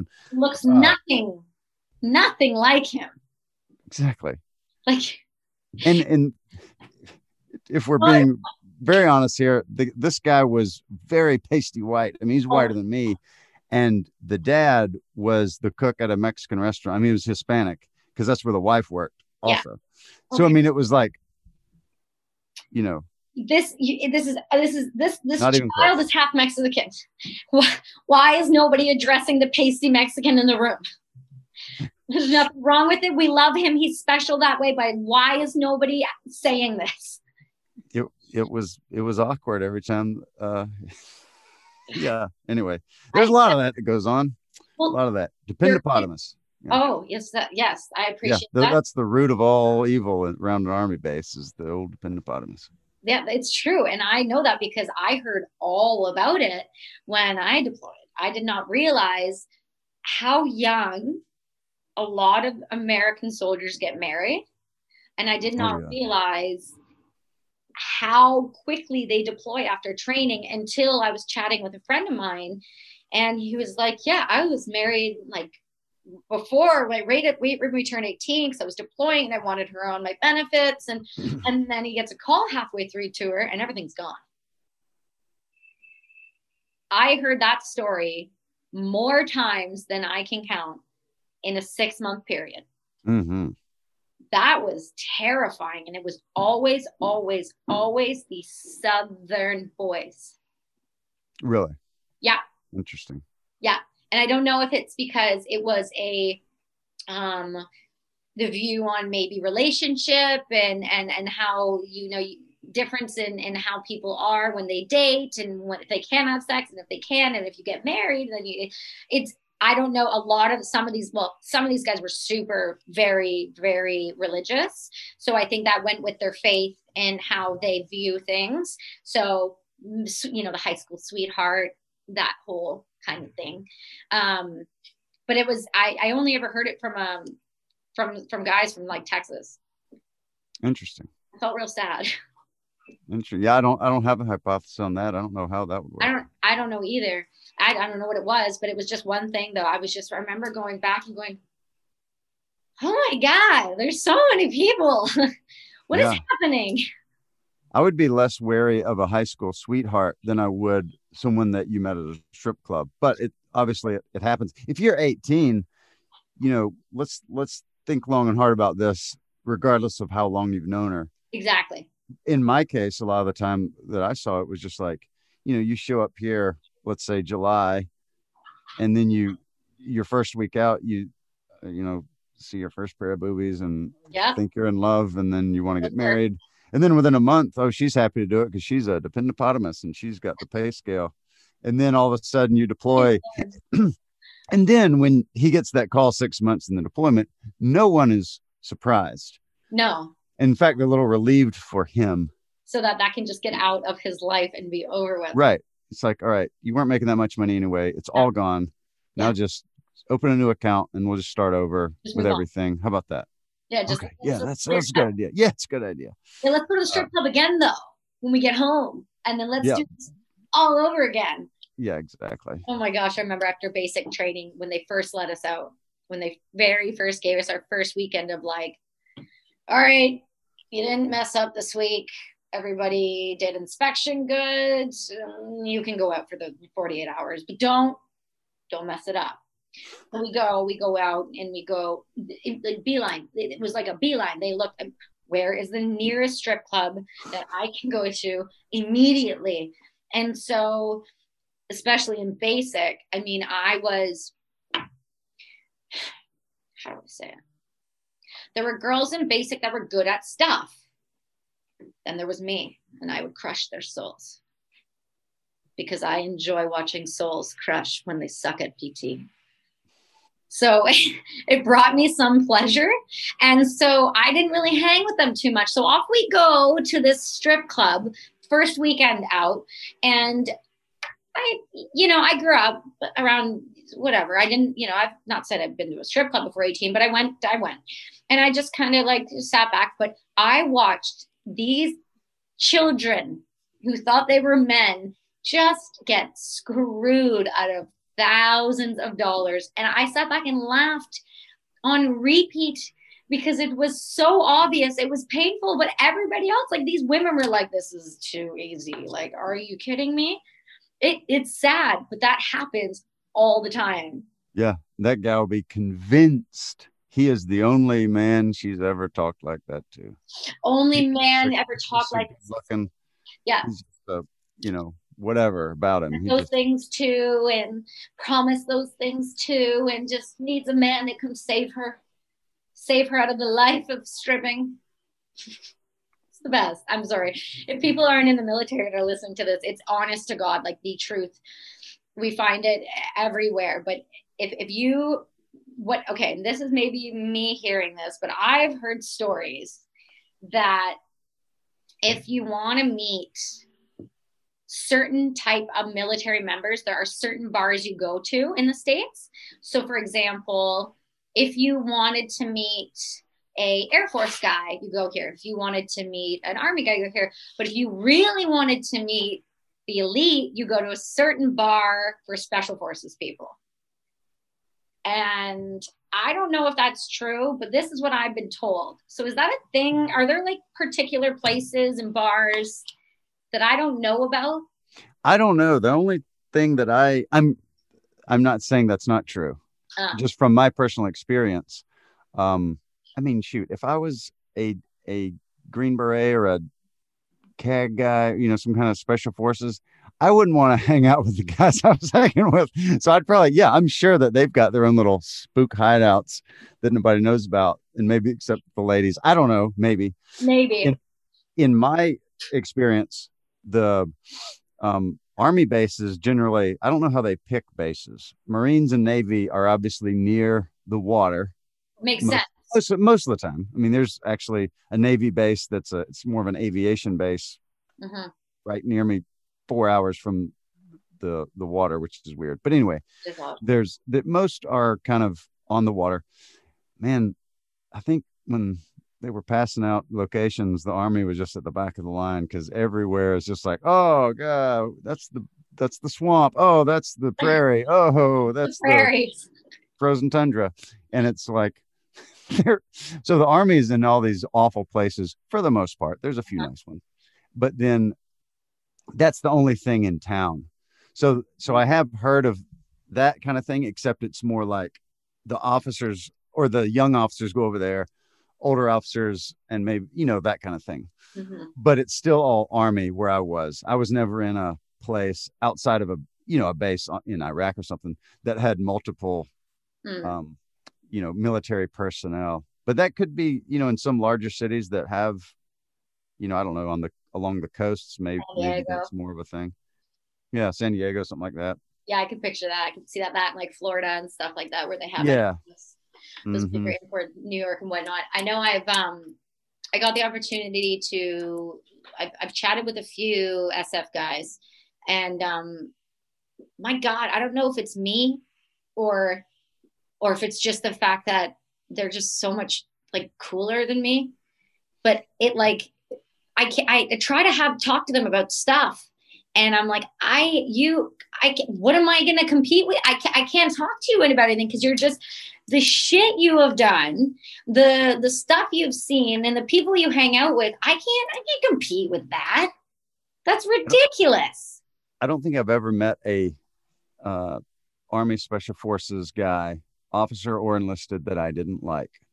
They're the nicest people. They're called their nickname. I was like the quiet professionals or whatever. Yeah. They're just nice. They'd rather talk about you than themselves. They don't brag. I'm sure they're out there. I've never run into any that did. I mean, they're highly trained. They know they're cool, so they don't have to remind you every 5 seconds. They're just chill. They're cool. They're cool dudes. And they look fast. You just look like, I don't want to take something from you by accident. Yeah. And they're generally in good shape, you know? So I like the Special Forces guys. Yeah. We don't have a lot of them that I know of out on the West Coast of Canada. The more majority of our, what you would call like the Special Forces in the Hill, we call it the Hill, is East Coast. So I got to when I was doing retraining, when I came back, we did, I worked at a range, a Connaught range, and it was one of the world's largest competitive shooting ranges. And so we worked with like the RCMP, which is our federal, like FBI. Yeah. But with horses.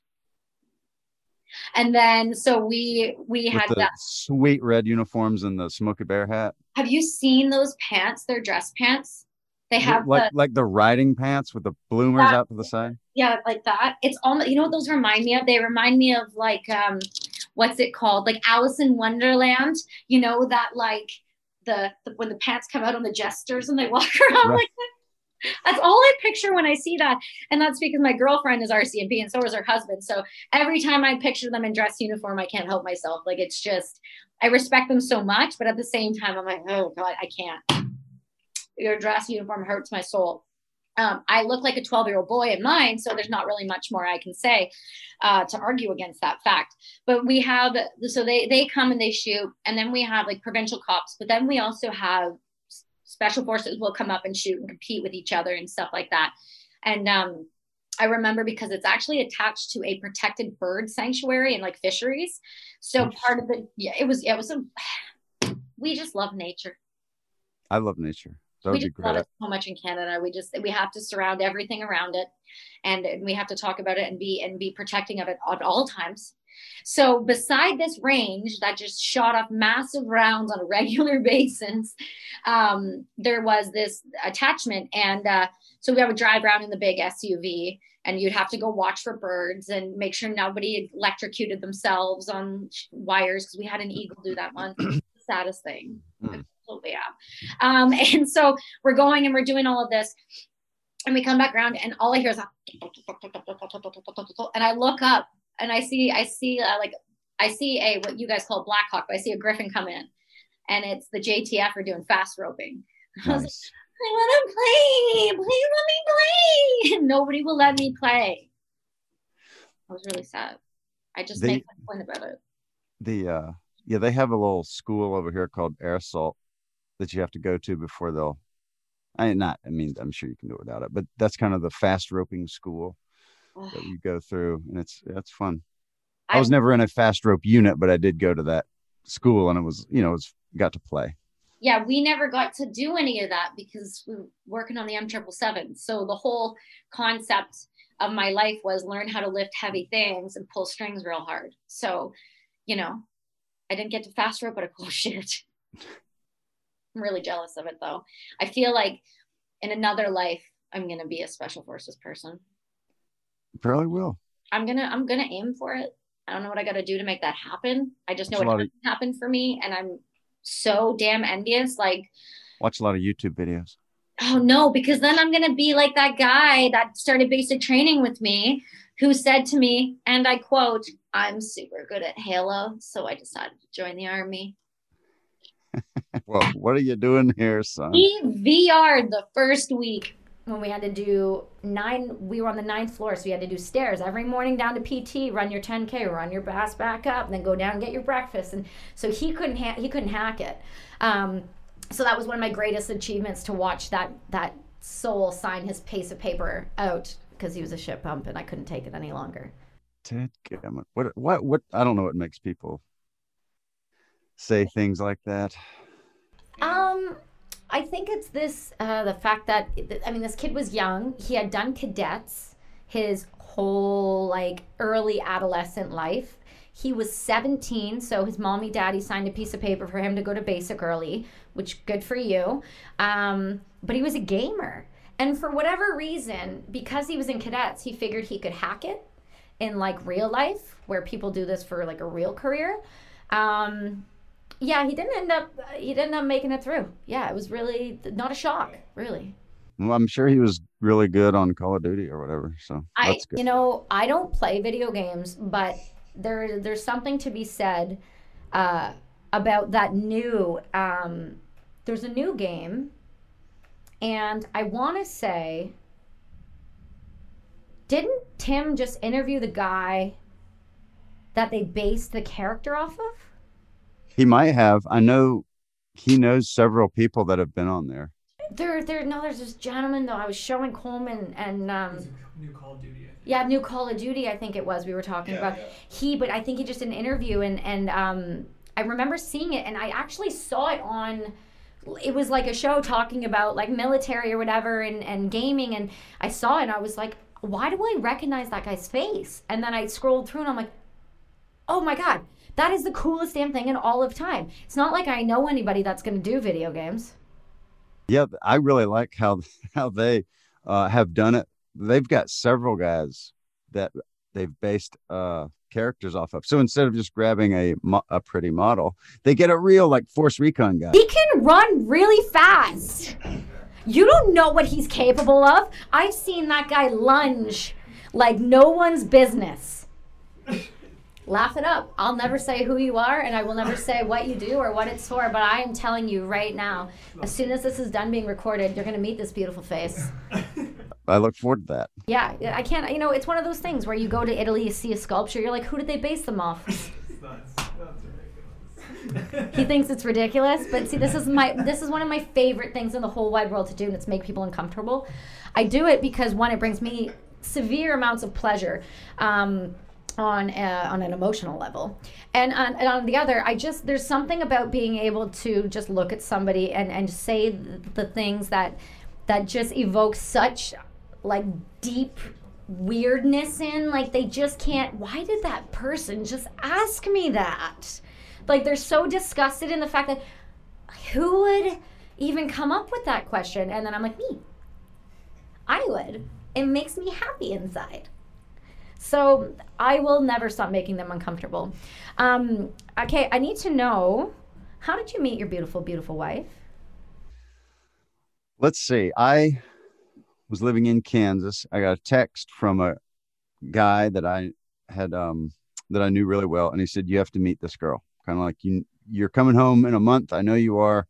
Before you go to Iraq, you have to take this girl to coffee." And I was like, "I don't have to do anything. I don't want to do."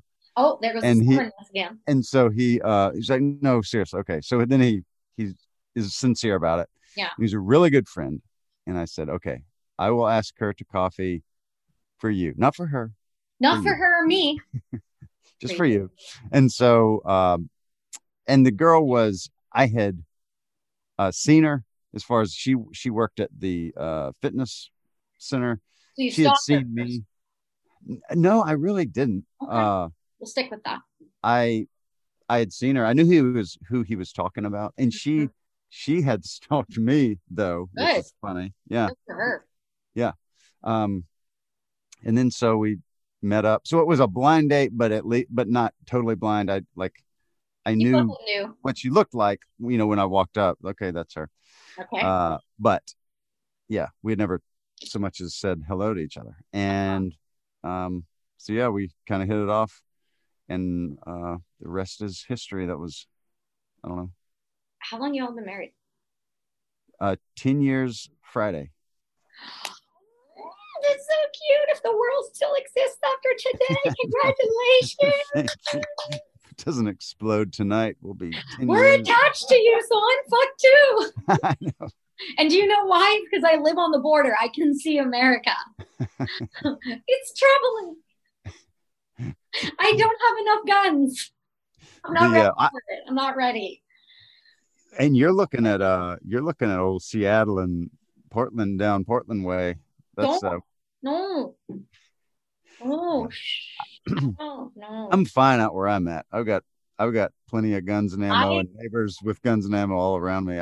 I'm optimistic. I feel like you and your family, because you guys have a really unique, and correct me if I'm wrong, and I mean, this is me just totally airing out your life, but I think your life is such a beautiful thing. I think a lot of people's lives could use a little bit more of what you guys have, and that is, like, you really have a tight-knit family. And one of the things I wanted to talk to you about, besides obviously your service, your incredible career, and your willingness to put the effort in and create a new job for yourself that you really truly believed in and you found passionate, you found fulfilling, and you found that it could actually feed your family. So those are the three things you always aim for.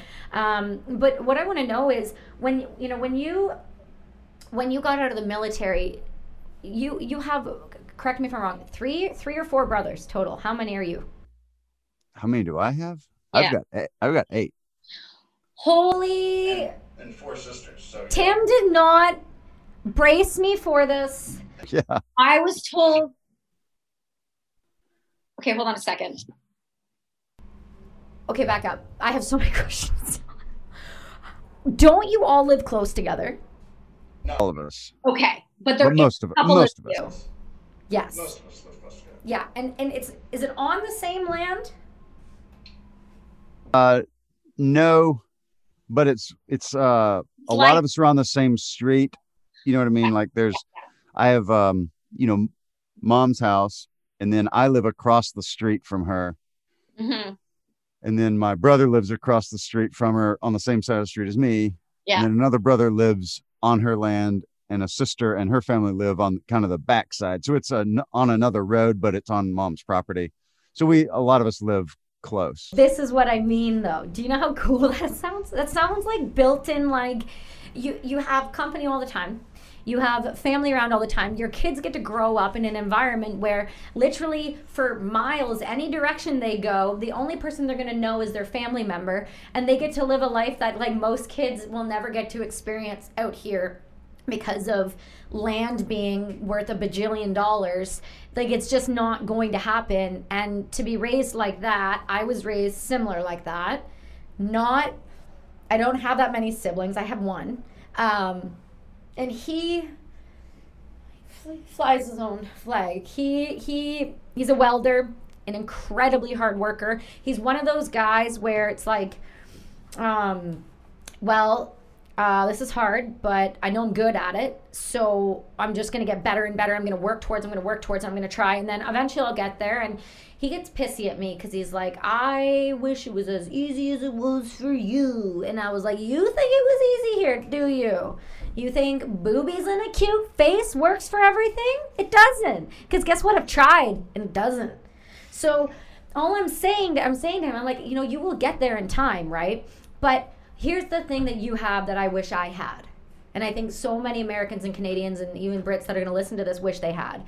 And that is that having your family right there. To have that family right there. To live across from your mother at the age that you are. To have your kids have that relationship. I have a brother across the country of parents I don't see because they are truck drivers due to their career, which is their choice. I'm proud of them for it. But I don't have any family out here. Yeah. I have my husband's family, which is obviously my family, and my second mom, and my second super Jewy dad. And he hates when I say that, but I love how Jewish he is because it makes him this incredible, creatively wild human being, and he's so freaking smart. It's painful. As much as I drive him. I make him never want, like, he hates seeing me sometimes because I just can't stop poking at him because it's too easy. It's like Larry David. It's like, I just want to, it's too easy. It's comic. It's too easy. So, I mean, I have an incredible support system that I can't even live without, but I have a mother-in-law and a father-in-law and a few cousins out here that are my husband's cousins that I've taken on as family. I don't get to see my mom the way you guys get to see your mom, and that's so freaking special to me. I just think it should be acknowledged that, you're doing something right, because I've followed your wife. I'm a creep. I creep. It's fine. Kind of shame in that. I creep. I creep on Jesse's wife. I creep on all your babies. I creep on the friends that hang around you. And I can't help it, and I got no shame in it. So I'm just telling you, I think one of the reasons that you're so incredible to talk with is your view on the importance of family. And I would just love to hear, you know, how you think about that and how you, you know, deal with mental health within the family, especially being a veteran, because you have multiple veterans in your family, like a lot. So how does that all work? Well, I think if you really love somebody. If you love somebody. Sorry, I just heard the song. Your accent got me. If you really love somebody. It's a country song waiting to happen. Yeah. But seriously, if you really love somebody, and I don't mean just in your own family, if you're a lovely person that just loves people, mm-hmm. you know, so that no matter what somebody looks like or whatever is different about them than you, if you just, hey, you're all right with me. If you just have that attitude, mm-hmm. It's good for your own health, you know, because so many people, they're so offended by everything everyone does, and their blood pressure's through the roof, and they're going to die of a heart attack. Like, just chill out, man. Quit being so bent about everything, and you probably, you know, I don't know, at least feel better. Yeah. And because there's nothing you can do about it. Yeah. I cannot do anything about, you know, the U.S., you know, U.S. Cavalry's policy towards the Native Americans in the 1850s. Can't do a damn thing about it. Don't yell at me about it. Right. I certainly don't condone it. Yeah. You know, so it's kind of like there's some things it's like I think you can acknowledge, like, that was horrible. You know, let's never do that again. You know, there's so many things we can do about it, mm-hmm. but just to get mad at the U.S. in general because we used to have some real bad policies. You know, I don't think it's constructive. I think I like to look forward. Anyway, with family, you know, I think it's a wonderful thing to have people over. We're always having people over, especially my mom. That's kind of the hub of activity. That's the center. We're always having people from, you know, Mississippi State University is right near us. And so there's a lot of internationals. There's mm-hmm. people from all over the world there. So we'll be having, you know, people getting their doctorates from India mm-hmm. over here and, you know, a German soccer player and, you know, just cultures from all over the world. And yep. they come here and they hang out with us and we love them and they love us. And we just have a wonderful time. And I think it's wonderful to, you know, find someone. Oh, you're from, you know, Goa, India. Tell us about, what is that like? What is that seaport? You know, mm-hmm. what's your exports? What do you do for fun? I love doing that. That's fun. And then anytime someone, you know, they're visiting and then the natives, you know, we're the natives, show genuine interest. Where are you from? What's your family like? Yeah. When you actually show that, you know, their opinion, what their lifestyle is it's important to learn about others and cultures. Right. This guy recently had a guy in our home from Nepal. He was from Kathmandu, or a little town outside of Kathmandu. And we're like, oh, that's cool. What is it like? What's the weather like? And he started, you could just see in his eyes, he was excited just to talk about home. And at one point he pulled up his phone to find a picture. And I saw a tear in his eyes. Like he was showing a piece of himself, like, this is where I'm from, and you like that, you know what I mean, you appreciate that. And to me, I mean, I've cried when I showed someone a picture of Mississippi. I know exactly how that is. And, I love IPPI. I love it there so much. Breakdown in full tears. Exactly. But anyway, I think the main thing is just love. There's a lot of love on this road, mm-hmm. and you know, genuine, do anything for you, love you enough to tell you, hey, you need to quit messing with that. That's real love too, by the way. Being able to have the hard conversations. That's right, why I said to you about the health and the mental health and being able to check you, having that kind of love and that openness and that willingness to say the hard things to one another, whether you like the outcome of it or not.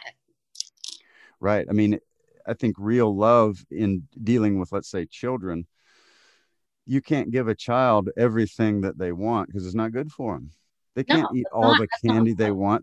That's not love. Oh, I love my child too much to deprive them. No, you're an idiot. You need to love them enough to say, no, no, you little moron, you're going to kill yourself. Get away from there. Yes.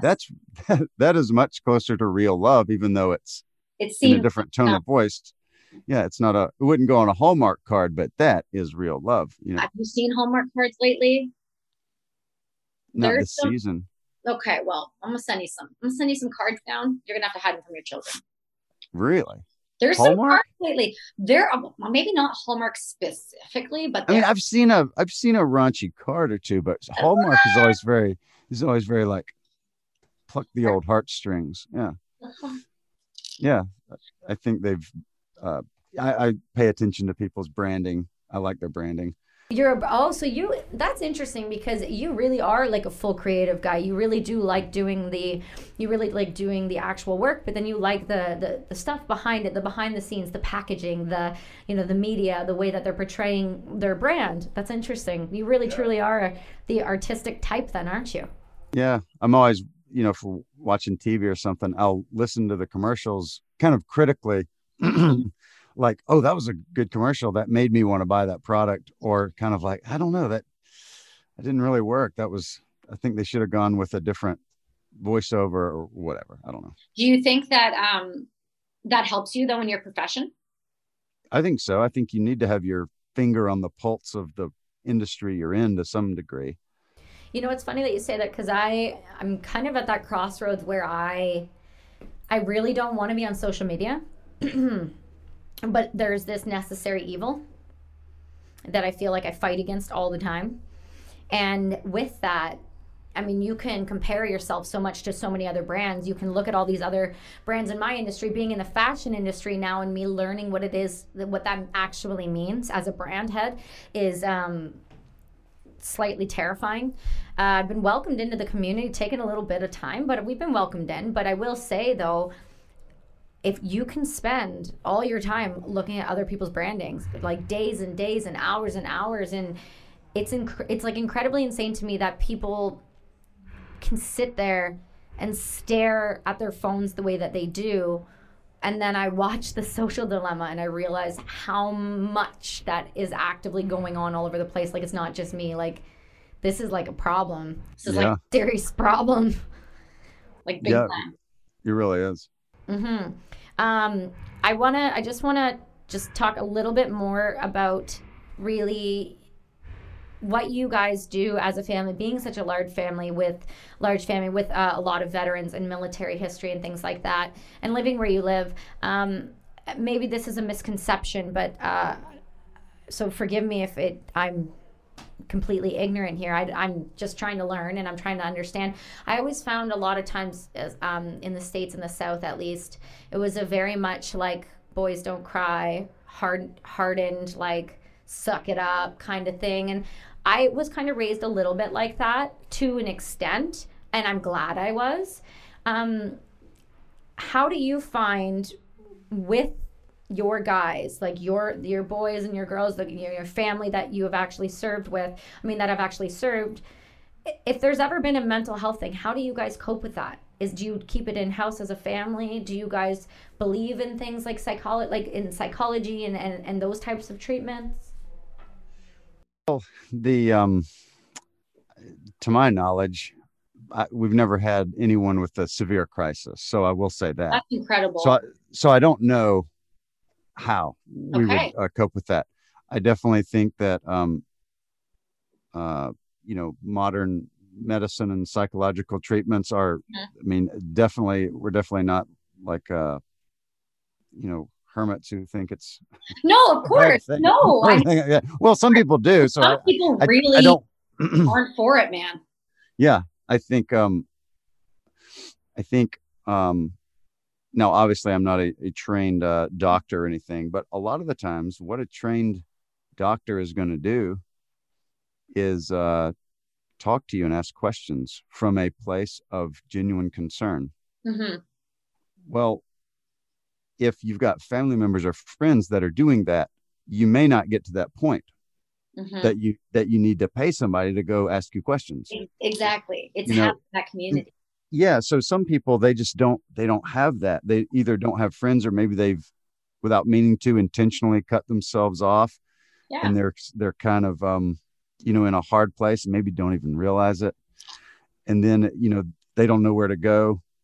And, but I think, just being around people that love you, that genuinely care about you, is that never hurt anybody. Know what I mean? Regardless of whether I need like professional treatment or not, being around people that love you and they're going to look out for you and look for triggers that like, okay, hey, that's not like a thing for let's not talk about this right now. Yeah. That kind of thing. That's only going to be beneficial. That, and that sounds, honestly, the answer really there is community, is what you said. It's having people who care. It's community. It's friends and family around you, and not locking yourself in, into a room to allow your thoughts to eat away at you. And I love, like I said, how you guys think about that and how you view that, and having, like I said, you're so fortunate to have the community and the tight knit, family who have seen similar things to you, who have been a part of similar things to you. They can actually get it, like, and maybe a normal civilian friend might not necessarily get. And I think that's beautiful. So I as far as you being on our podcast, I'm incredibly grateful. I met you very serendipitously via online with Tim and the Veteran Project, and got introduced to your family, and I've been nothing but fans of you guys ever since. And I'm incredibly thrilled that your mugs are available online. Your wife tagged me in something. Oh yeah, that's right. I forgot about that. I didn't forget. I'm so excited. I'm going to promote the hell out of your mugs, and you can buy Jake's mugs. They're handmade. They hold a great amount of coffee, and they're made with love. They better be made with love. They're made with love, every one of them. Oh, okay. See, because now I got concerned. Yeah. A questionable amount of love put into it, and I can't endorse that. Okay, well, these aren't for you then, because there's love in these ones. Oh, well, see, then I feel like you're going to sell the hell out of them as long as there's love. I mean, nope, don't say that. Never mind. I am really grateful, Jake. And I, is there anything I missed that you would love to talk about at all, work-wise, that we can promote for you? Not really. I'm happy to just come on and talk to you. And I love what you're doing. I love what you do for the, not only the veterans community, but just, decent people everywhere. And I appreciate that. I like being associated with you as your friend. Hey, and, we're friends. Did you guys hear that? We're friends. So yeah, you're always welcome down at the compound. And if your compadres ever would be willing to show their face, they're welcome too. Oh, trust. I have already been talking to Tim about coming down the second my border's open, because I want to come hang out with you guys. And then I will scare the shit out of them. Well, yeah, he's already doing an impression of like a weird Borat dancing. Just a side note before we go. Answer me truthfully. Have you seen the new Borat? I haven't. I haven't seen the old Borat. I was in the army when it came out. Like, I think I know every line from it, apparently, just because my guy, like I was in at a time you're very aware of Borat, but I've never sat down and watched the whole thing. Okay. Do yourself and your brain a favor for comedy level. Like, this is for not a darkness. We started with the darkness. We're going to finish with the light and Sacha Baron Cohen, because he's one of the greatest actors. Did you guys ever see, he did one on Amazon called The Spy? It's a true story. Oh, you want to talk about range of acting? Oh my God, it's a drama, but it's a true story. It's about it's about the Syrian war way back when. Anyway, insane, incredible acting. Then he comes out with this, and I almost. Is this a drama, like a serious? Yeah. So it's called I think it's called The Spy. I will Google it and like text it to you, or one of these lovely gentlemen will get the hint and Google it for me, and look at those fingers go. I got one on a keyboard and another one on a computer, and I'm really hoping some of you are getting the answer from me. Can you guys please tell me which it's called? Sacha Baron Cohen is just this. Yeah, it's called The Spy, and I believe it's on Amazon Prime. Netflix as well. Netflix as well. Okay, so it's hour-long episodes, and I think it's a mini series. It's a limited series, but it's a true story about he was just like a regular guy, and I want to say he was Israeli, and then Mossad came to him, was like, "We need you to go," and this was during the time of like the Syrian, like really sketchy, like the 70s and like before. Yeah, okay. And he plays this character, and I've never seen him play a serious character, and I am not even, I cried at the end of the series. I was so emotionally attached to that character and to what that story was about. It got me really bad. Like I couldn't stop watching it until I knew what was going to happen, because it just felt so intense and in such a beautiful way. But yeah, but if you need comedy, that new Borat will, I don't even want to say watch it with your wife, because I feel like I am a lot less wholesome than your wife is. She doesn't like dirty comedy. She's made a full circle. Like she used to just, like all she listened to was Lil Wayne and things like that. And she made a full circle. Does she? I mean, what's a full circle? She left Lil Wayne. Well, oh, okay, half circle. Where did she go to? I said full circle. You're exactly right. Lil Wayne, all the way back around to Lil Wayne. Not like yeah. That. I'm like, what happened? Like, what happened? Like, what did Wayne do that was so bad? I'm so angry about this. I'm chopping you. I'm knifing you. What did she go to? Well, I mean, now she listens to much milder type of, you know, chill music, classical and Ben Rector and things like that. There's nothing wrong with that. Ludacris and Lil Wayne. You know, nobody needs Ludacris. Ludacris is a goddamn legend. I don't care what you say, Jake. And Lil Wayne is a god. Well, I didn't say they weren't incredibly successful. I'm just saying, like, I'm not talking successful. Lyrically, geniuses. For sheer, you might say, profanity. Oh yeah, yeah. See, listen. That's what I'm saying. Listen, profanity is what profanity is. It's part of the language. A lot of people don't like it, and I can respect why. There is a ladylikeness where you start dropping F-bombs every other word, and they're like, well, yeah, you're not really great for daytime television.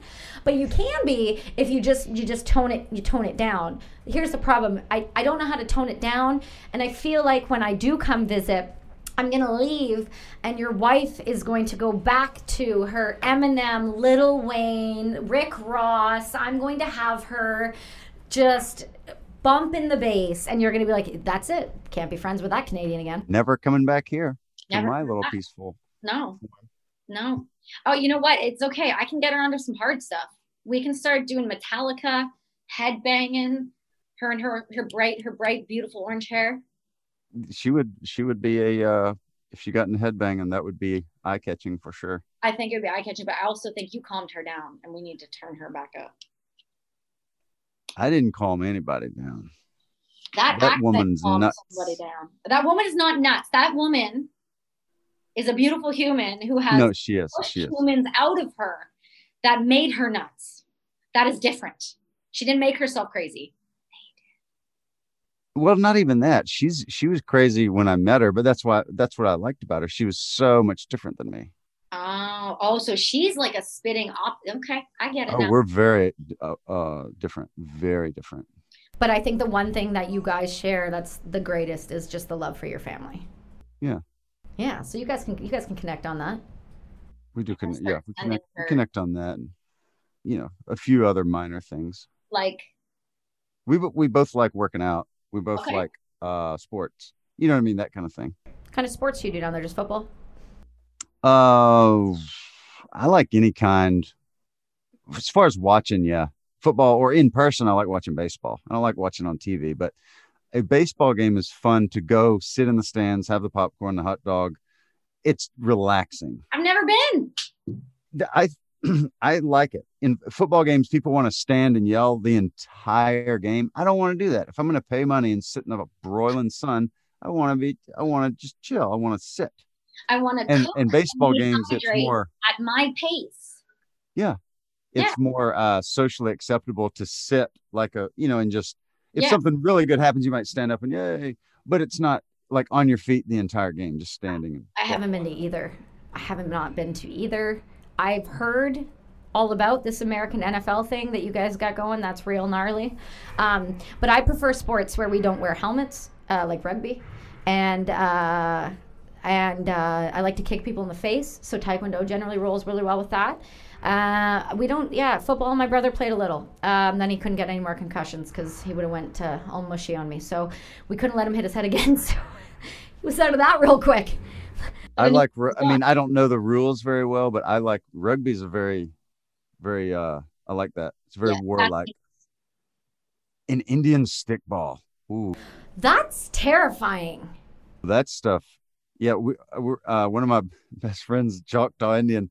He's like, you know, you gotta come down and play with me, brother. I'm like, you're like, no, white guy out there. Everybody be taking it out on me. No way. They should be taking it out on you with that accent and you walking into a bunch of Indian crowd. That would be offensive. Yeah, probably so. I feel the pain. But I'm fast. I mean, he was always like, "Oh, you're fast, brother. You'll be fine. You'll be fine." I don't know. You'll be fine until you're not fine. And then they are extremely rough. They are. That's one of there's no pads, and it's every bit as contacty as football or rugby. It's just there's not as many, you know, full speed shots probably, but you know what I mean? Yeah. You can whack people with a stick. You got a couple of clubs with you and it's rough. It's like being downtown New York before you get mugged. You can see it coming. It's going to happen. Nothing I can do about it. I'm going to take it. You're being real creepy. I got my team looking through the camera lens. I'm real creepy here. Listen, I could do this for hours with you. My God. And I'm totally going to do it again. And I'm sorry if you say no, but I'm just going to tell you it's going to happen again.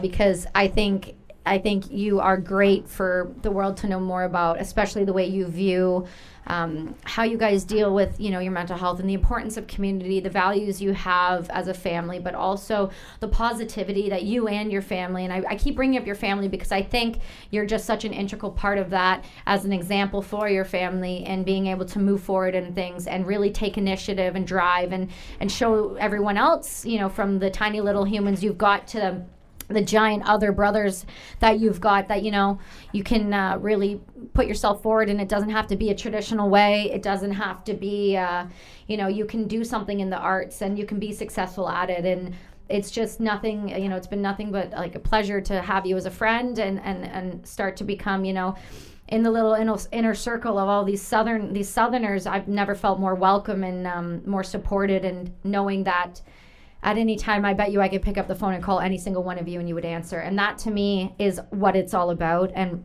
why I wanted to have you on. It's to show people that there's people like you out there that are really doing it and making the difference. Thank you from the bottom of my heart, and from everyone else listening. If there's anything that you did not understand in this podcast, well, then I will tell you what. You're going to have to go to Jake's site, learn a little bit more about him, and understand why he is as cool as he is. And we'll be posting plenty about you as well, and your incredible mugs, because I have never found a mug I don't appreciate. And I don't know that this world is ready for those mugs. I appreciate that. I'm so excited for the mugs. Okay, so thank you. Thank you so much. And thank you. I appreciate it. Yeah, and we'll talk to you soon. So just hang on here for a second. And everybody, thank you guys so much for listening to this episode of the Brass and Unity podcast with Jake Phillips. And please check in next week. We'll have something new and fresh for you. See you later.